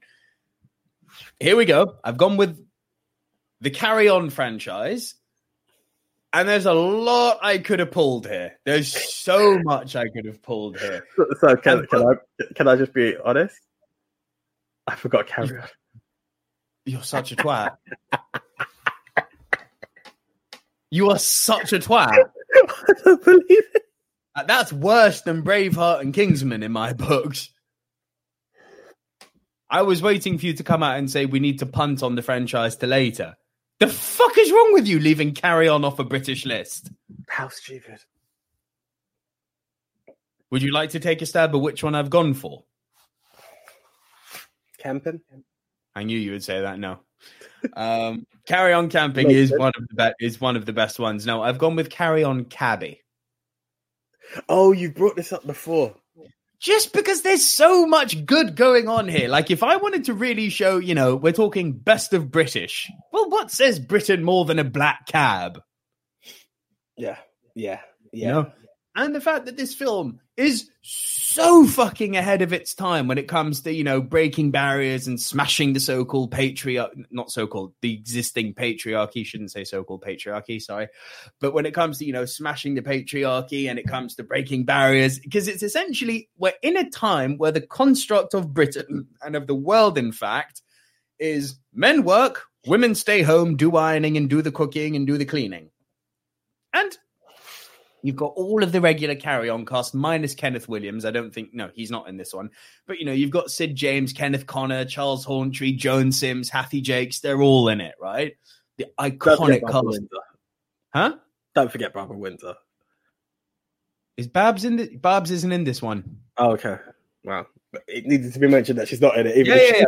Babs is the iconic female in in Carry On, no doubt. But Babs isn't in this one. Um, Sorry, you've thrown me there. I had to think about Barbara Windsor. Yeah, and essentially what happens, Sid, Sid, Sidney James runs the cab company, and his wife, played by um, Hattie Jacques, essentially has enough of being the housewife because he always comes home late. He's married to his work. He never has time for her. He's not the role model husband, should we say. So she says, I'm going to go to work. I'm going to go do my own thing, right? But what she doesn't tell him is that she's taking all of their money to set up a rival cab company. And it's called Glam Cabs. And the USP of Glam Cabs is all female drivers and they all happen to be hot. I love it. I, I must admit, I, I missed that. I have missed that one, and I do need to see it because it sounds all kinds of cool. Let's be honest. It, and as you said, ahead of its time, it's playing on those stereotypes, and it puts the guys to shame, which we seem to be It talking really about does. quite a bit in this. Um, Sorry? Uh, putting guys to shame is something we seem to be talking about quite a bit in this episode, unexpectedly. Best of British. yeah. there you go. There you go. No, all kinds of cool. I yeah. On the list, I do have the whole collection, so I will just knock it out. But the ones you, for me, the best one ever is Carry On Cleo. That's when they went Yeah, yeah, yeah. I high, high, high budget. I don't think they'll ever top Carry On Cleo. Carry On Cruising was brilliant. Camping was brilliant. Um, At Your Convenience was very funny. Um, Cabby's definitely one of the best. Carry On Up the Khyber was also very, very good. Well, you've got, I mean, it's so racist now, but Jesus Christ, you've got like, yeah, you just couldn't get away with these films. No, there's now. a lot of there's a lot of stuff you can't get away with, uh, be it racially or be it just gender based. Like a lot of stuff that just the context is just all kinds of wrong in Carry On, really. But Mm. yes, they in their time they were quite funny, and if if you step back a bit, you could you can have a laugh with it for sure. Yes, they're all sorts of fun. Yeah. Anyway, you're number five. Bohemian Rhapsody.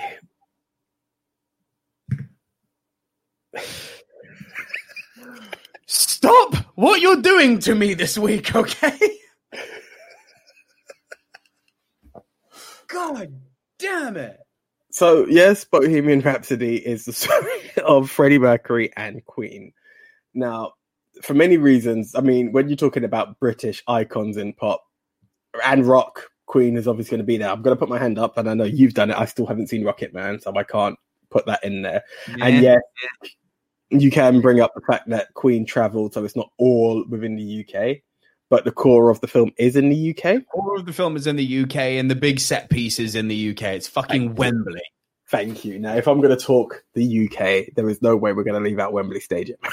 No, Wembley, Wembley in name can hold fire to Madison Square Garden as a world famous venue. Yeah, there you go. There you go. So this is it. And the way that film, I mean, it, uh, we'll talk the journey of the film, and then we'll talk about the uh, the iconicity of the Wembley part because it is essentially Freddie Mercury's life coming to terms with homosexuality, um, the identity change of Farrokh to Freddie in order to be seen and you know to, to be taken on in the world to to make it in this career where many people doubted him for having an Asian background and he he challenged it all. He made it happen. There are some inaccuracies in terms of time scale and certain bits are left out, but you see enough of the relationship he had with the bandmates, his Mhm. wife, his family, just in terms of acceptance and the confidence and the the, the, the bravado that made them who they were, how cool they were.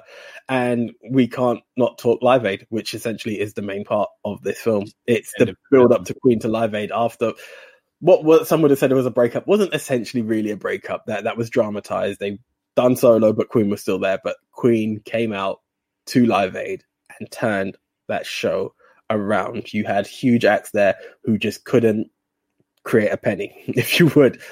Queen come on, the phone lines are blowing up, people are donating left, right, and center. And the way that has been recreated, if I, I encourage anyone to go to YouTube and put um Bohemian Rhapsody versus real live aid. yeah, versus, yeah, versus real live aid, and just watch it frame for frame. What they do is absolutely amazing. The way they recaptured that stadium because it wasn't in Wembley; it was at an air airdrome somewhere just outside of London. It's absolutely fascinating.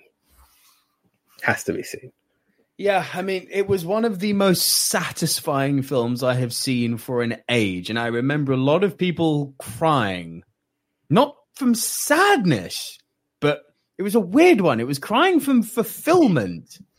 Like, you get that? I, I needed that. I needed that movie. Do you know what's also weird? It's called Bohemian Rhapsody, and yes, you do hear Bohemian Rhapsody, and you know everyone has their favorite favorite song.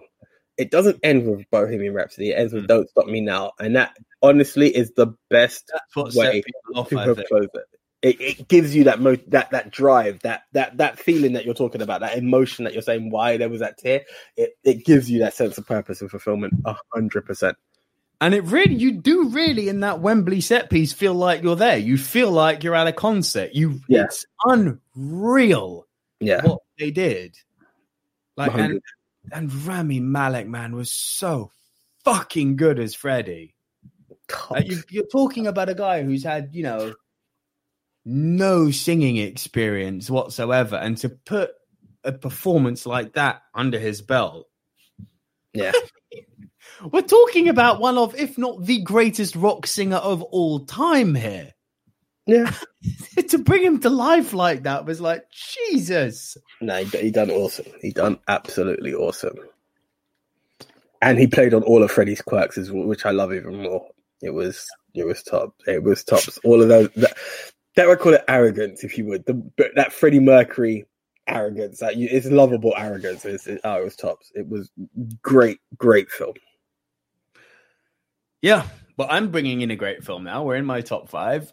I'm going to enter Mr. Stanley Kubrick into the fray because I am bringing to the table Clockwork Orange. Orange. Yeah. So I must admit, I I will put my hand up, and I forgot. I remembered it, and then I forgot. So now you're saying it. it it's a great film. It's, I'm going to revisit this film because I must admit, the way I also saw Clockwork Orange would never be fair for me to put it on a list. I wasn't Why old not? enough to watch it, so I snuck to watch it, and I've never really revisited it. I was just kind of confused at what I was watching, and I do need to go back. I'm going to say something that I don't know if it's very popular. I'm not too sure what my approach is with Kubrick films. no, that's very popular. You'd be surprised. That's more Yeah. than fair to say. Honestly, and do you know one film I went back to? Well, before I give you the chance to actually praise this film, 2001: A Space Odyssey. well, that one I still couldn't get past the beginning. Right, I'd done it for What? Honestly, I went to openings and I'd, I'd done the opening. And I was like, okay, I've seen the opening. That was the topic. I'll come back to it. Do you know the one that really hurt me with Kubrick? When I went back to it, and I was like, nah. You're going to say Eyes. Wide Shut because you're a Tom Cruise guy. Fuck off. Bro, I went back to it and I was like, what? It wasn't what I remember it being. It wasn't what I remember it being. You reserve the right to be wrong. That's absolutely fine. Maybe I just I was really Sorry. Whoa, whoa, whoa. Fuck that noise. Tangent time. Why do you not like The Shining? What I? How can I say this? How can you say this? That's kind I of I'm remember going at. back to this. Right, I remember seeing it as a kid. And I had this tension there, or what have you, and I was like years. And then I'm watching it back with the, the missing episodes over. Like, okay, like let's watch this.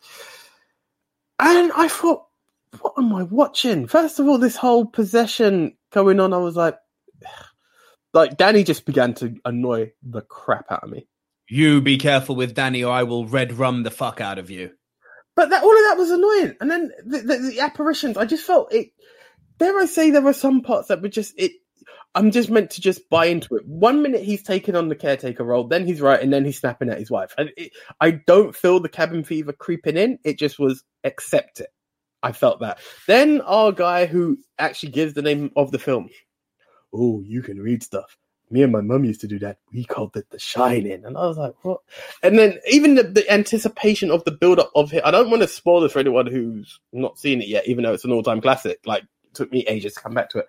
I was just like, the cabin fever's not there, and then the what was meant to be the is it there, is it not there? I was just like, this is just it. It bugged the hell out of me. I was just like, no, no. Yeah. it just did it like the woman in the bath who was hot. Then next minute she's all kinds of. And I'm like, is she there? Is she not there?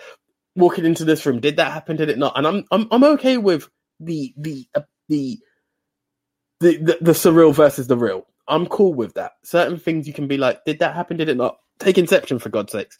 You know, we talk about it.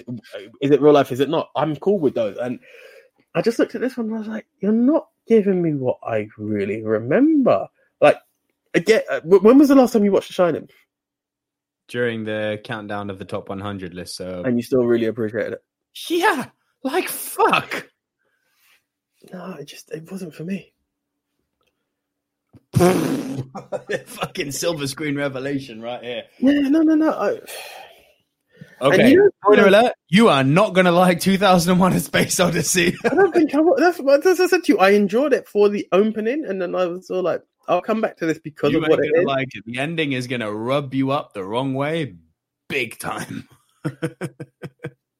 I'll, I'll give it a shot. I'll give it a shot because it, it needs to be done. It's life. It's, it's what needs to be done. But honestly, I went back to The Shining and I was disappointed. But yes, let's let's do a Clockwork Orange because it's not Kubrick, it's Britain. We're talking. It's Kubrick, it's Britain, it's a dystopian Britain, it's a Britain in which the world has literally gone to shit. Social boundaries have broken down, the division between wealth and poor has become even greater. There's an absolute disregard for social care while having an extreme emphasis on social control, in this case, almost like mind erasure and mind control, which they do to the, you know, in, incredibly violent, which is uh, Alex is in Alex in this case played by uh, Malcolm McDowell. It's it's a harsh view on what can happen to to a society that falls apart. That's kind of what Kubrick was going for in this. You Hmm. have to always remember with Kubrick, you mustn't look at his movies. There, there are one or two exceptions, like Full Metal Jacket, for instance. But for the most part, when his movies get a bit trippy, should we say, like in Yeah. 2001, like in yeah, like in this, like in The Clockwork Orange, even like in The Shining, you mustn't absorb his movies the way you would absorb a traditional piece of cinema. You have to almost absorb them as like almost like a traditional story. So he's asking you to think beyond what's shown on screen. And I'll go go to the ending of 2001: A Space Odyssey without telling you what it is. You look at it, you know what you're seeing on screen is you're going, huh? What the fuck? But then if you think about modern mythology like superhero movies or you think about classical mythology what you're seeing is actually like oh, he's doing that going back to earth in that form and okay i get it.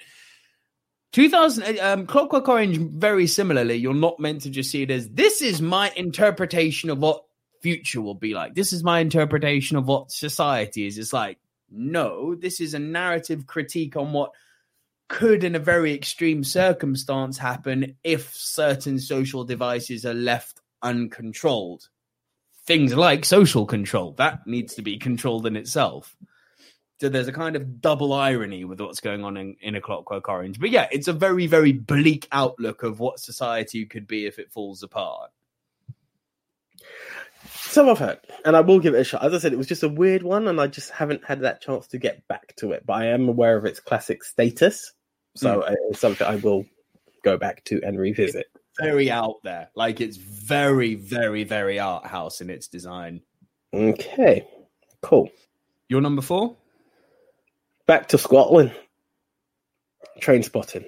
That's a punt. Okay, cool. I had a feeling it would be. Over to you. Uh, my number four is the other werewolf movie, An American Werewolf in London.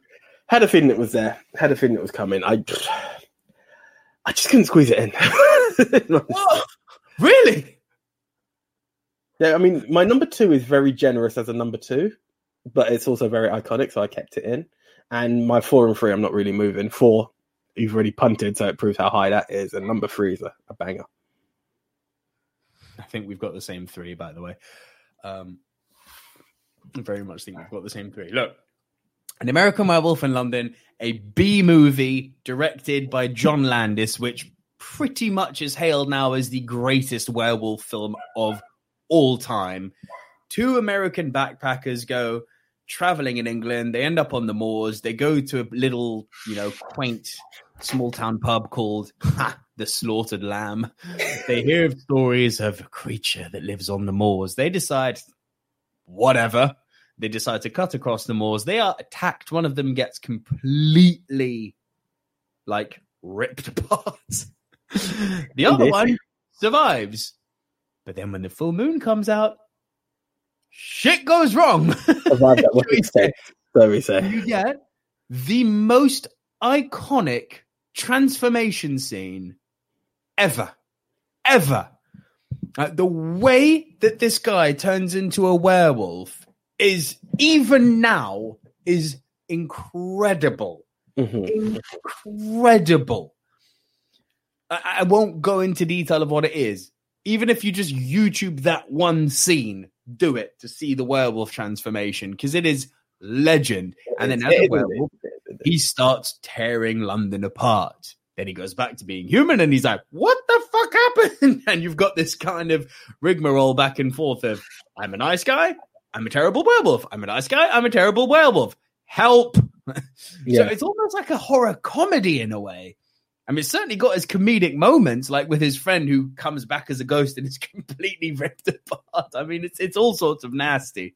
But yeah, American Werewolf in London, that's a banger. No, for sure, for sure. I'm not going to argue with that. Not going to argue with that. That most definitely doesn't. Just, just talking about this, just because you're talking about the the opening where they get attacked in the malls. Did you see that hitchhiker who nearly came across the cave, a cougar's den recently? Not hitchhiker, a runner. And he's actually on film. It's worth watching. Hitchhiker Cougar. Just put it in. You'll see it on Google. It's, I think it's viral at the moment. And he's like backing up and Where? trying. Where Yeah, is this? in America. I was going to say, we don't have cougars here, No, no, mate. no. Just as you talked about the malls, it just reminded me of that guy that I saw that video recently, and my god, is that scary? It's like an eight, a couple of minutes. I think it's about eight minutes. It's got a few minutes to it, and What, you just see him running back. Hunting him. But basically, it, it's protecting her kids. Right.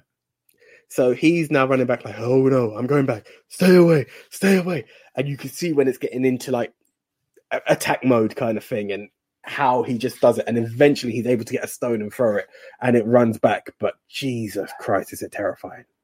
Just to know, cougar, yeah? um, no, runner, runner. Runner cougar. Okay. Yeah. Literally put it out there. It's all over the place at the moment. I think you can even type in cougar. It's going to be trending that much. It'll be at the top. Okay. Be careful though that you, that there are other cougars that we're not going to. you don't want to find online. But yeah, yeah. But yeah, no. American Werewolf in London, top choice, top choice. Props Your number that. three, sir. My number three, in the name of the Father.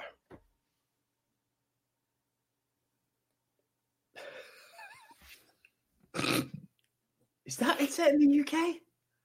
It I swear it's set in Ireland.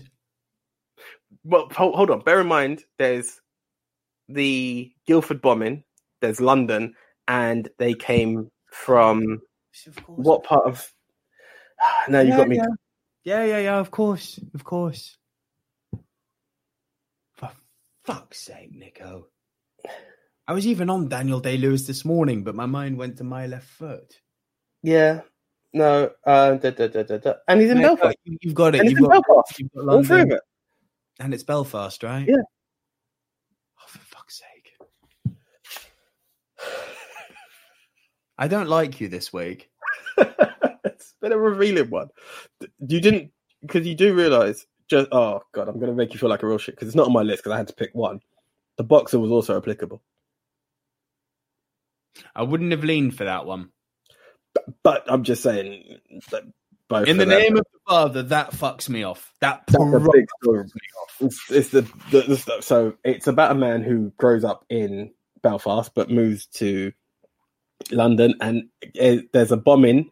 Basically, because of the IRA and the problems that they're causing, he, he moves to London to get away from half of the trouble, and then gets wrongly convicted as one of the four men who, well, him and his father get wrongly convicted for the bombings of a, a pub. It, it was a pub. It was a Mm. pub, isn't it, in Guildford?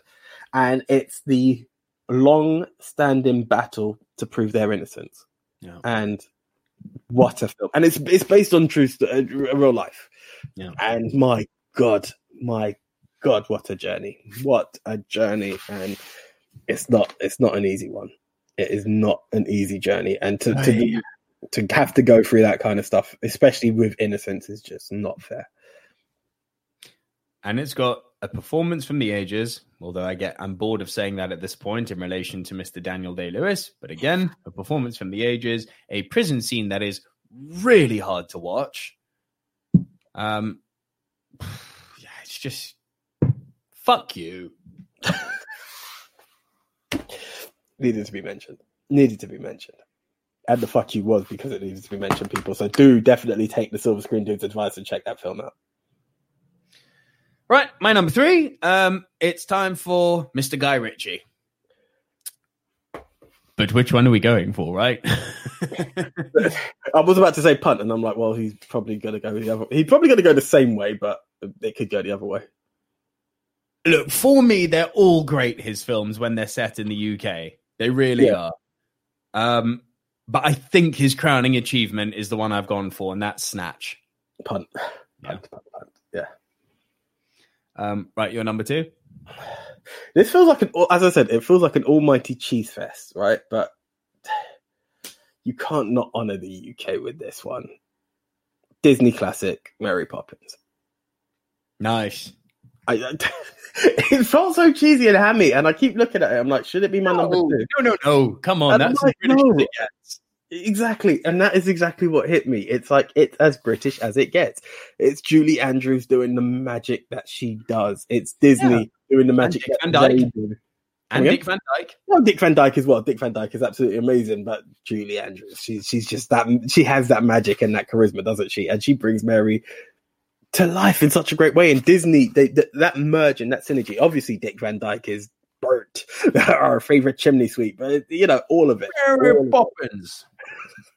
all of it just creates one of these great, fantastic stories of the nanny that the, the children don't necessarily realize they wanted at first. You know, many failed nannies along the way, and here comes this one who's prim and proper and does this and puts everyone in order, but she appeals to the parents and then she takes them on this magical journey that actually is not just a journey for the children, but one for the parents as well. It changes the family for all intents and purposes. And that is the magic of Mary Poppins that we can't ever dismay.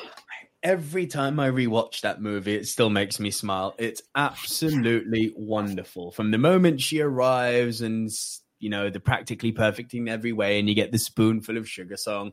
I mean, the songs in this film are something special, aren't they? Yeah. Um, Supercalifragilisticexpialidocious. Um, I love to laugh loud and long and clear.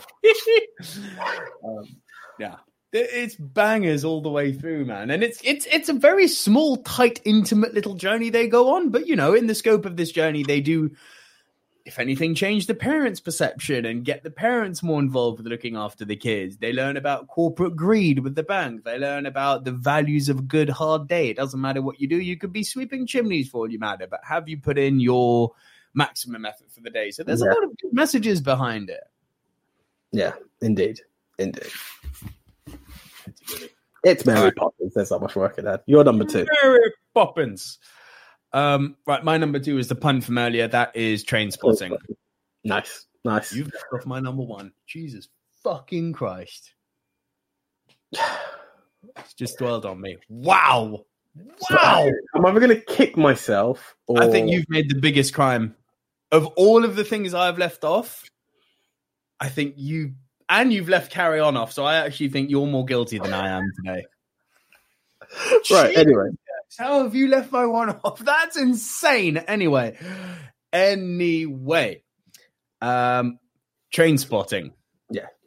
a drug movie set in Scotland about four perennial fucking losers, which turns into five perennial fucking losers. Then one of them dies because of heroin addiction. Then they all try to get their life together. Then they come across a huge amount of heroin and sell it off in London. And that's kind of giving away at the end. But the journey that these guys go through.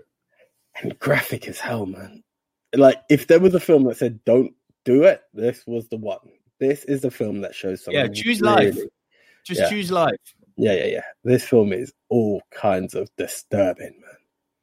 All kinds of We're, disturbing. all, we're always going to pull the, the baby in the cradle, right? Yeah, mate. Ah, fuck. Oh, fuck, fuck, fuck, fuck, Yeah. fuck, fuck. Yeah. yeah, very, very, yeah. Ooh, sorry. Yeah, um, yeah. Keep talking. It's a podcast. Um, yeah, it, it, It it's shows it shows the the glamour of drugs that you really only see from the people actually taking it, which is perceived as glamour. It shows all of the fucking bad side of it, all of the bad side. And it shows all of the deep, dark, nasty side. People dying, people overdosing, people going into poverty, people resorting to crime to feed their addiction. It does not pull a punch when it comes to addiction on heroin. Like the deep, dark, stupid places you'll go in order to just get your next fucking hit. And yet somehow it's inherently fucking funny. because yeah, yeah, It tread that line so well. Like if ever there was a film to show that, yeah, the difference between comedy and tragedy is just a little barge of the shoulder. yeah, yeah. It is. It is thin line. just very, very flips back and forth. Like some moments it's tragic, then it's funny, then it's tragic, then it's funny. Like there's some amazing lines in it. You know, I'm not going to spoil them all, but there are some fantastic lines in it. There's moments that you obviously never forget, funny and terrible. It's it's got a cast in it with Ewan McGregor and Robert Carlyle, and I believe Rhys Ifans is in this. I mean, Yeah, it's just is. Is. top to bottom superb. Indeed, indeed. Yeah, no, it's a big one. It's a big one. I can understand that being a number two. That, yeah, that's big. It's big, and it yeah, it's it's it's one to be seen, and I don't think it ages. You know, it really you can watch it anytime. No, it, it will be applicable as long as drugs are around. Yeah, which will be true. forever, I This is guess. very true. Indeed, right. So my number one. Oh, no, you're worse. Oh yes. Who do you think you're kidding, Mister Hitler? That proves you didn't hmm. watch the TV show as much as I didn't. Dad's Army. Yeah, I never saw it. It took me a while. It took me a while because I didn't actually ever watch the TV series, and I remember with all that we done in our YouTube days, you know, I mean, we love films anyway, but this is what I hesitated on, and I went to see it, and for something that was meant to be a comedy, I have never sat in a cinema so emotionless, and that Mm. possibly also includes cats, but it was just, it it had nothing. It gave me nothing. I for for something that was meant to be funny, I just sat there and I was like, this is. I, I don't know if there was a generation. And what makes it worse is that okay, it was a late screening, so there was about twelve of us possibly in the cinema, but I don't recall a single person laughing. Unfortunate, because for what is meant to be a classic British comedy, it just didn't deliver in film. Is it a classic British comedy, Dad's Army? This TV series, I honestly believe it is. Okay. Not for me. I've never watched it, but I know it's up there. Never caught my attention. Yeah. Okay, my worst is so it's a football film. It's about I'll just say the name, Football Factory. It's I haven't seen that one.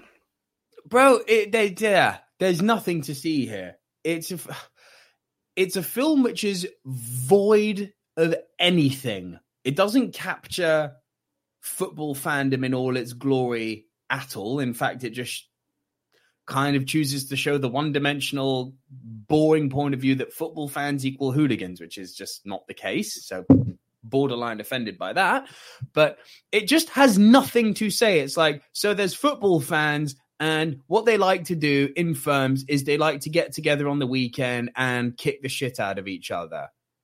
Okay, cool. You've presented me a mechanism for a film. Now give me some character development. Give me something which I can be like, oh, shit that I can relate to. Give me a motivation behind said beating up. So it's like, nah, we just fucking do it because we're hard, isn't it?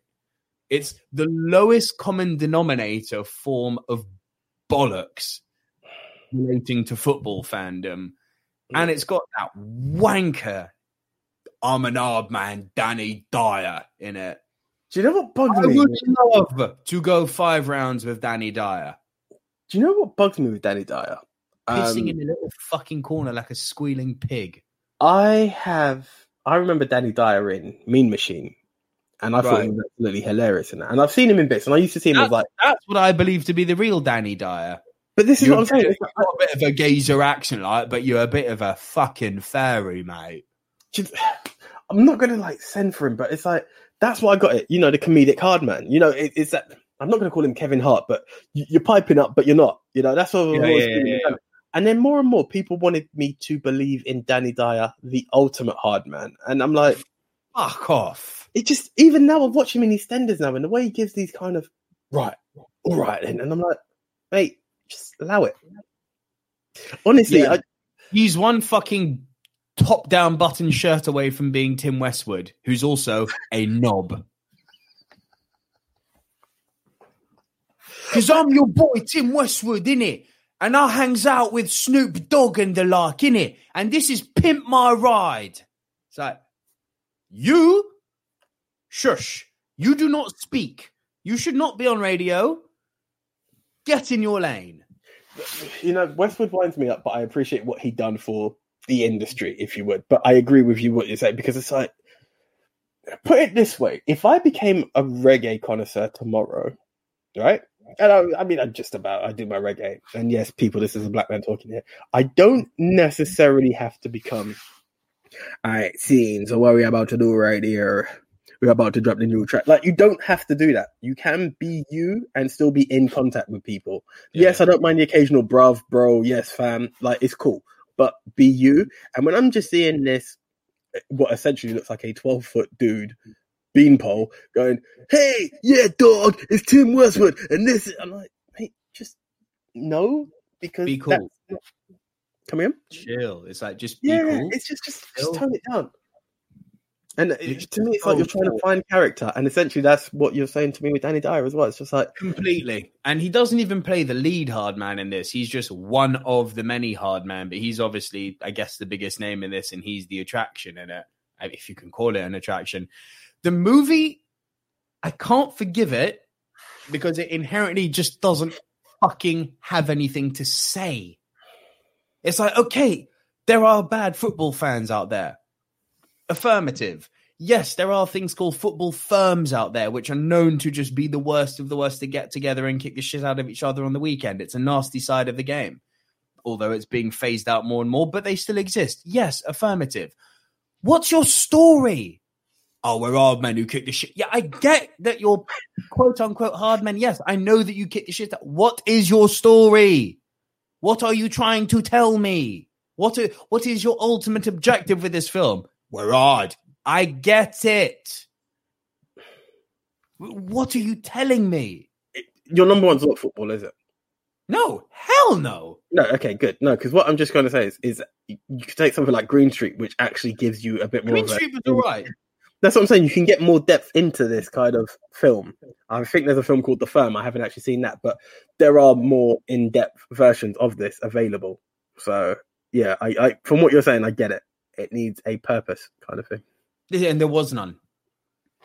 There was a bit of fucking friction within the firm about who's a hard man, who's not a hard man. Oh, we won't step up. You mug me off in front of my pals. It's like, oh, just in the politest possible way to counterbalance the Neanderthalic behaviors and the musings of the football firms. Would sirs please kindly suck one?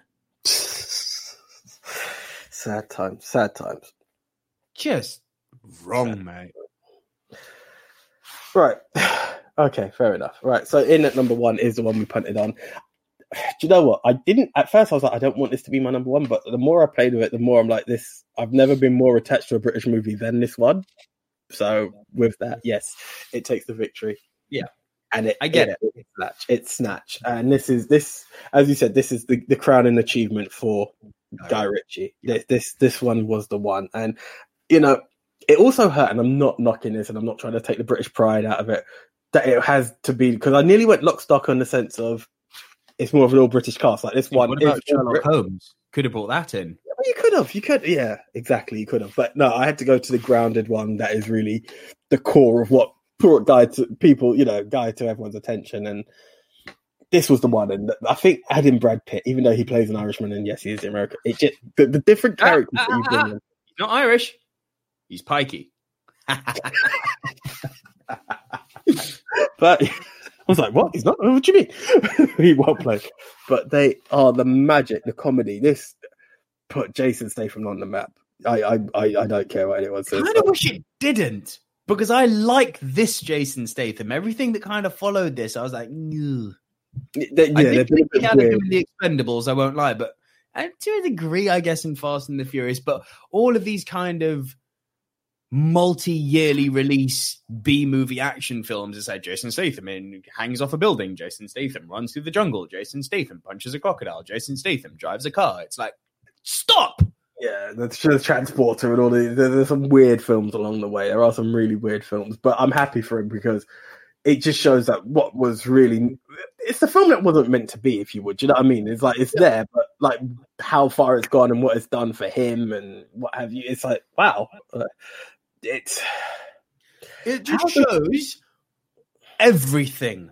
yeah, everything about the underbelly of London, all surrounding this illegal gang fuel boxing, yeah, bare knuckle boxing. That's kind of the centerpiece of this film, and it's everything that revolves into. And it's absolutely not a boxing movie, but it's, it's not a boxing movie. It's also not a. It's not also not a diamond um, heist movie. It's not a heist movie at all, but there's an element of that to it, and it just it shows everything from sort of like you know the, the the Jewish jeweler who's fronting his store, but is actually a gangster on the background, and parallel to that very high end jewelry store, you've got the Yardies who are.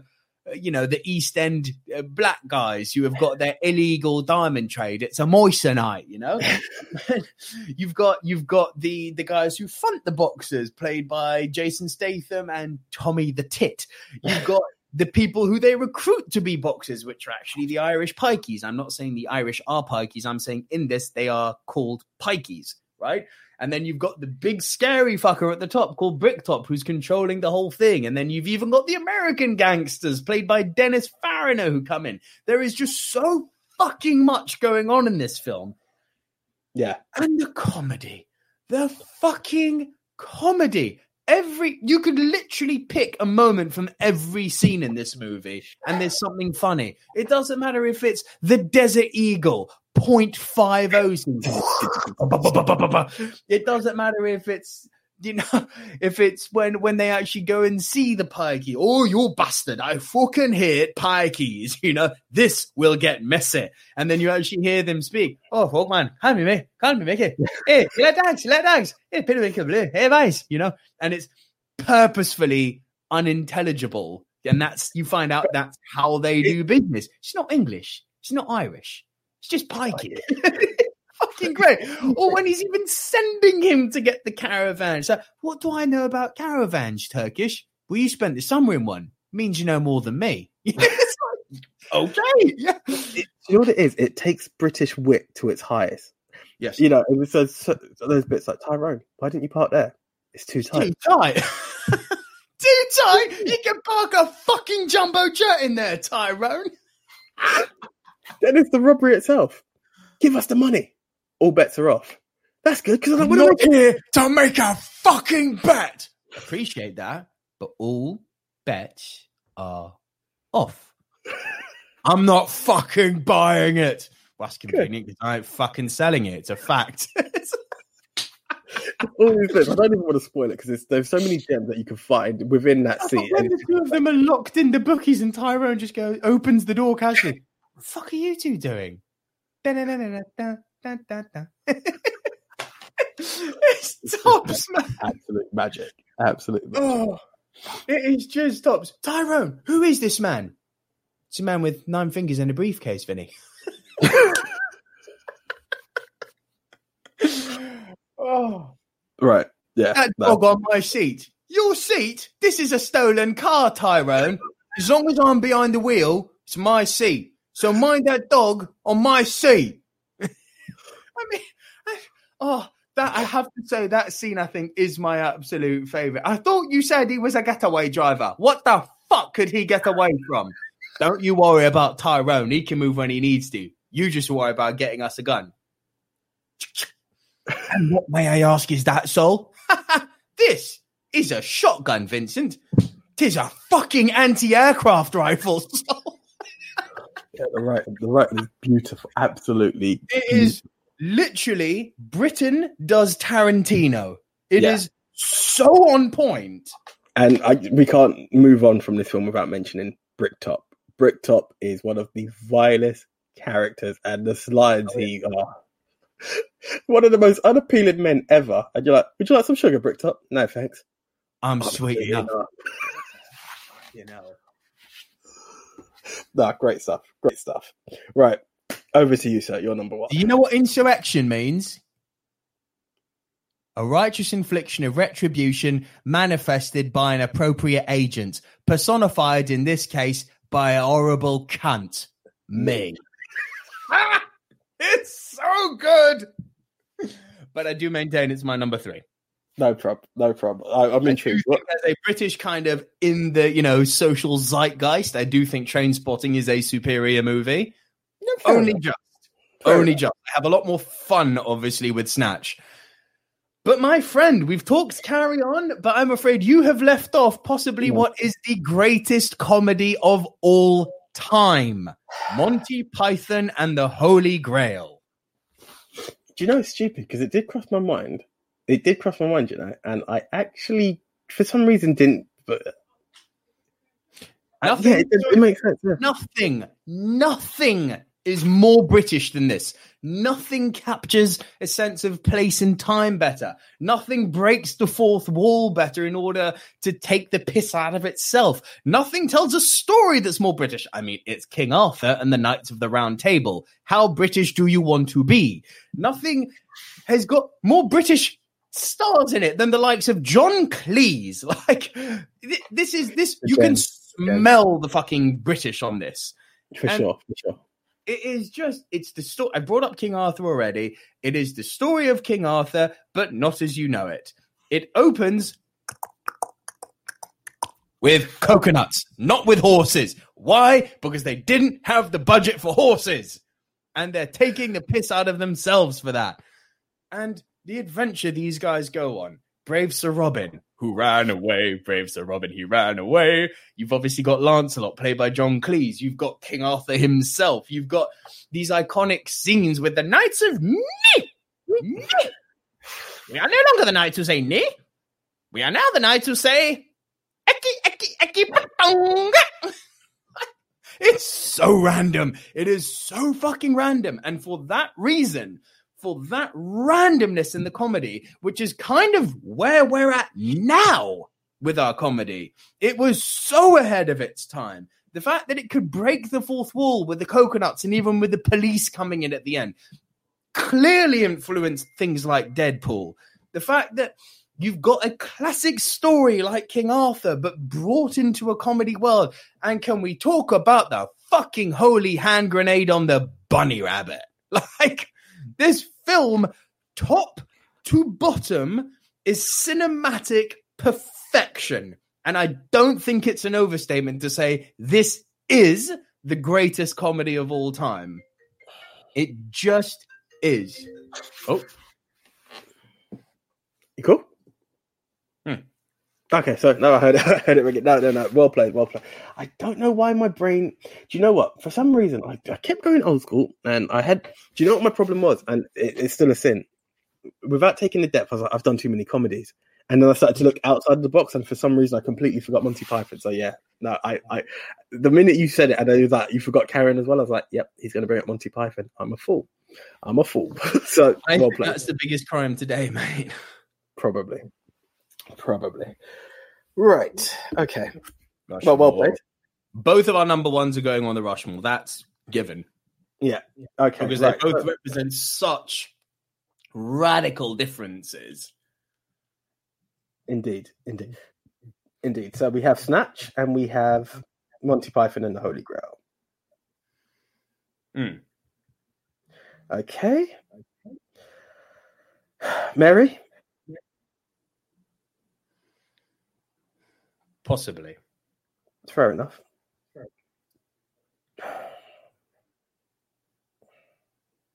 See, there's so many ways we can go here because do we go down the Trainspotting route? But then there's an argument to be made that it's maybe a bit too similar to Snatch. I don't agree with that, but I know that No, people would go down that route. Do we go carry on cabby? But then there's certainly an argument to say, well, we've already kind of touched on iconicity of comedy. Indeed. Um, there's certainly an argument to be made for an American Werewolf and a Clockwork Orange because they're both very different to the current two we have in.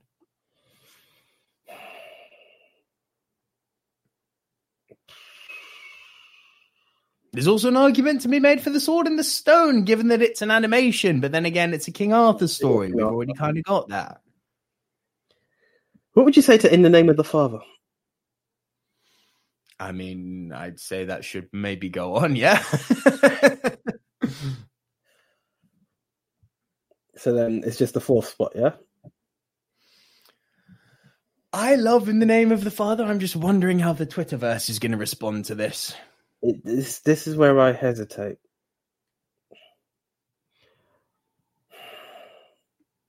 Braveheart?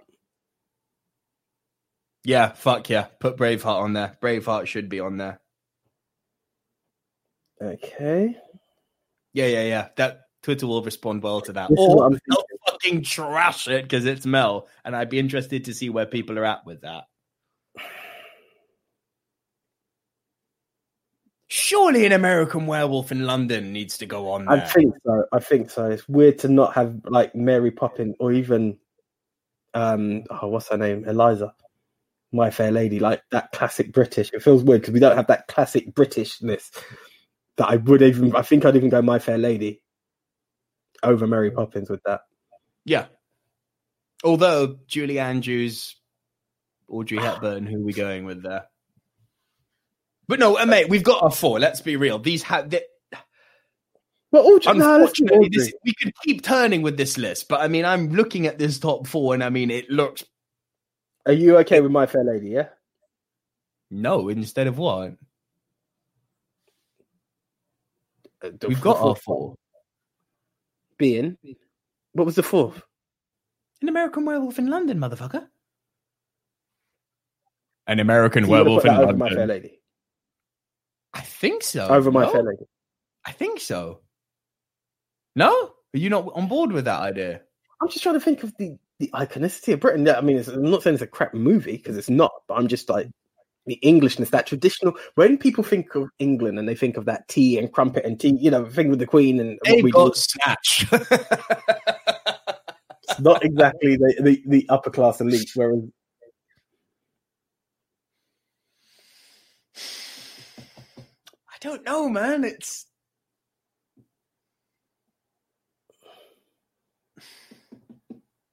again, you you believe you know the Twitterverse better than I do, so I will I will leave that on your head. But we are leaving out both Julie Andrews and I know, but bro, I, but someone's getting left out.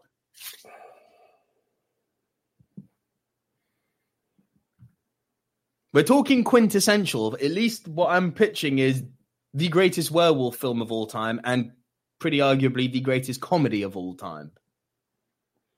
all right. I will take your word on this one.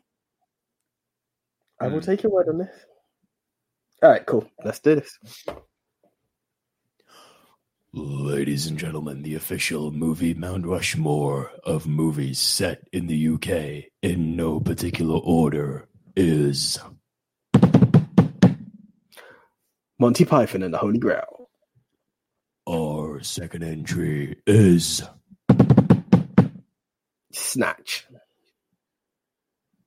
Our third entry is Braveheart. our final entry into the movie Mount Rushmore of movies set in the UK is An American Werewolf in London. I wasn't going to howl. I just felt a bit inappropriate. right. go on Thank full you, shot see done. black That's the one. Okay, guys, right. Us, the Silver Screen Dudes, we have put together the quintessential best films set in the UK. Those are the top four. It is now over to you. You heard us say, how will Twitter react? Why? Because we have picked the top four. It is on you to pick the number one, El Primo, El Capitan, the number one. Right, I had to put a bit of an English spin on that one. So there it is, guys. You have those four films. All you have to do is head on over to at Movie MT Rushmore or at Movie Polls for You, who are our partners in this voting system, and just cast your vote. All you had to do is just click the film that catches your liking, and that helps them go to be crowned the best film set in the UK. Mhm. Okay. So- Last week our topic was Last week, our topic was the top 10 movies under 90 minutes. and our contenders were. Our contenders were Akira Kurosawa's Rashomon, Disney's The Lion King, Stephen King's Stand By Me, and Sacha Baron Cohen's Borat. Is it nice? Um, didn't have that many votes this week, 219. Um, so it dropped off a little bit.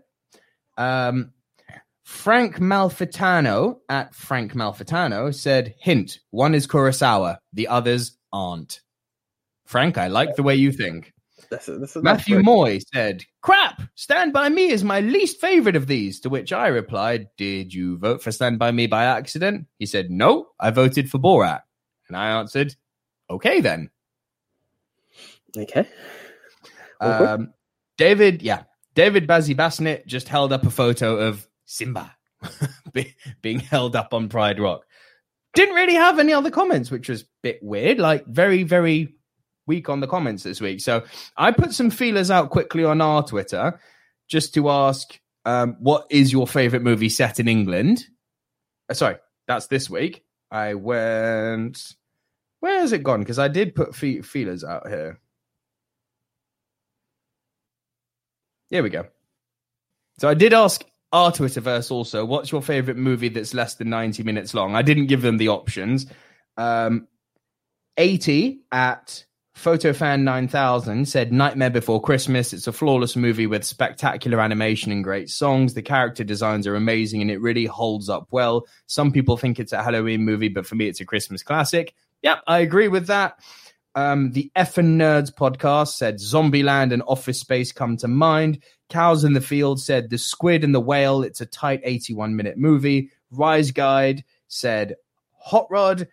Geek Peak at Geek Peak Pod said the original Texas Chainsaw Massacre with honorable mentions to A Quiet Place in the Collector. Texas Chainsaw Massacre is a great shout. Mhm. Um, and Echo Bravo at E R O K B just put Dumbo.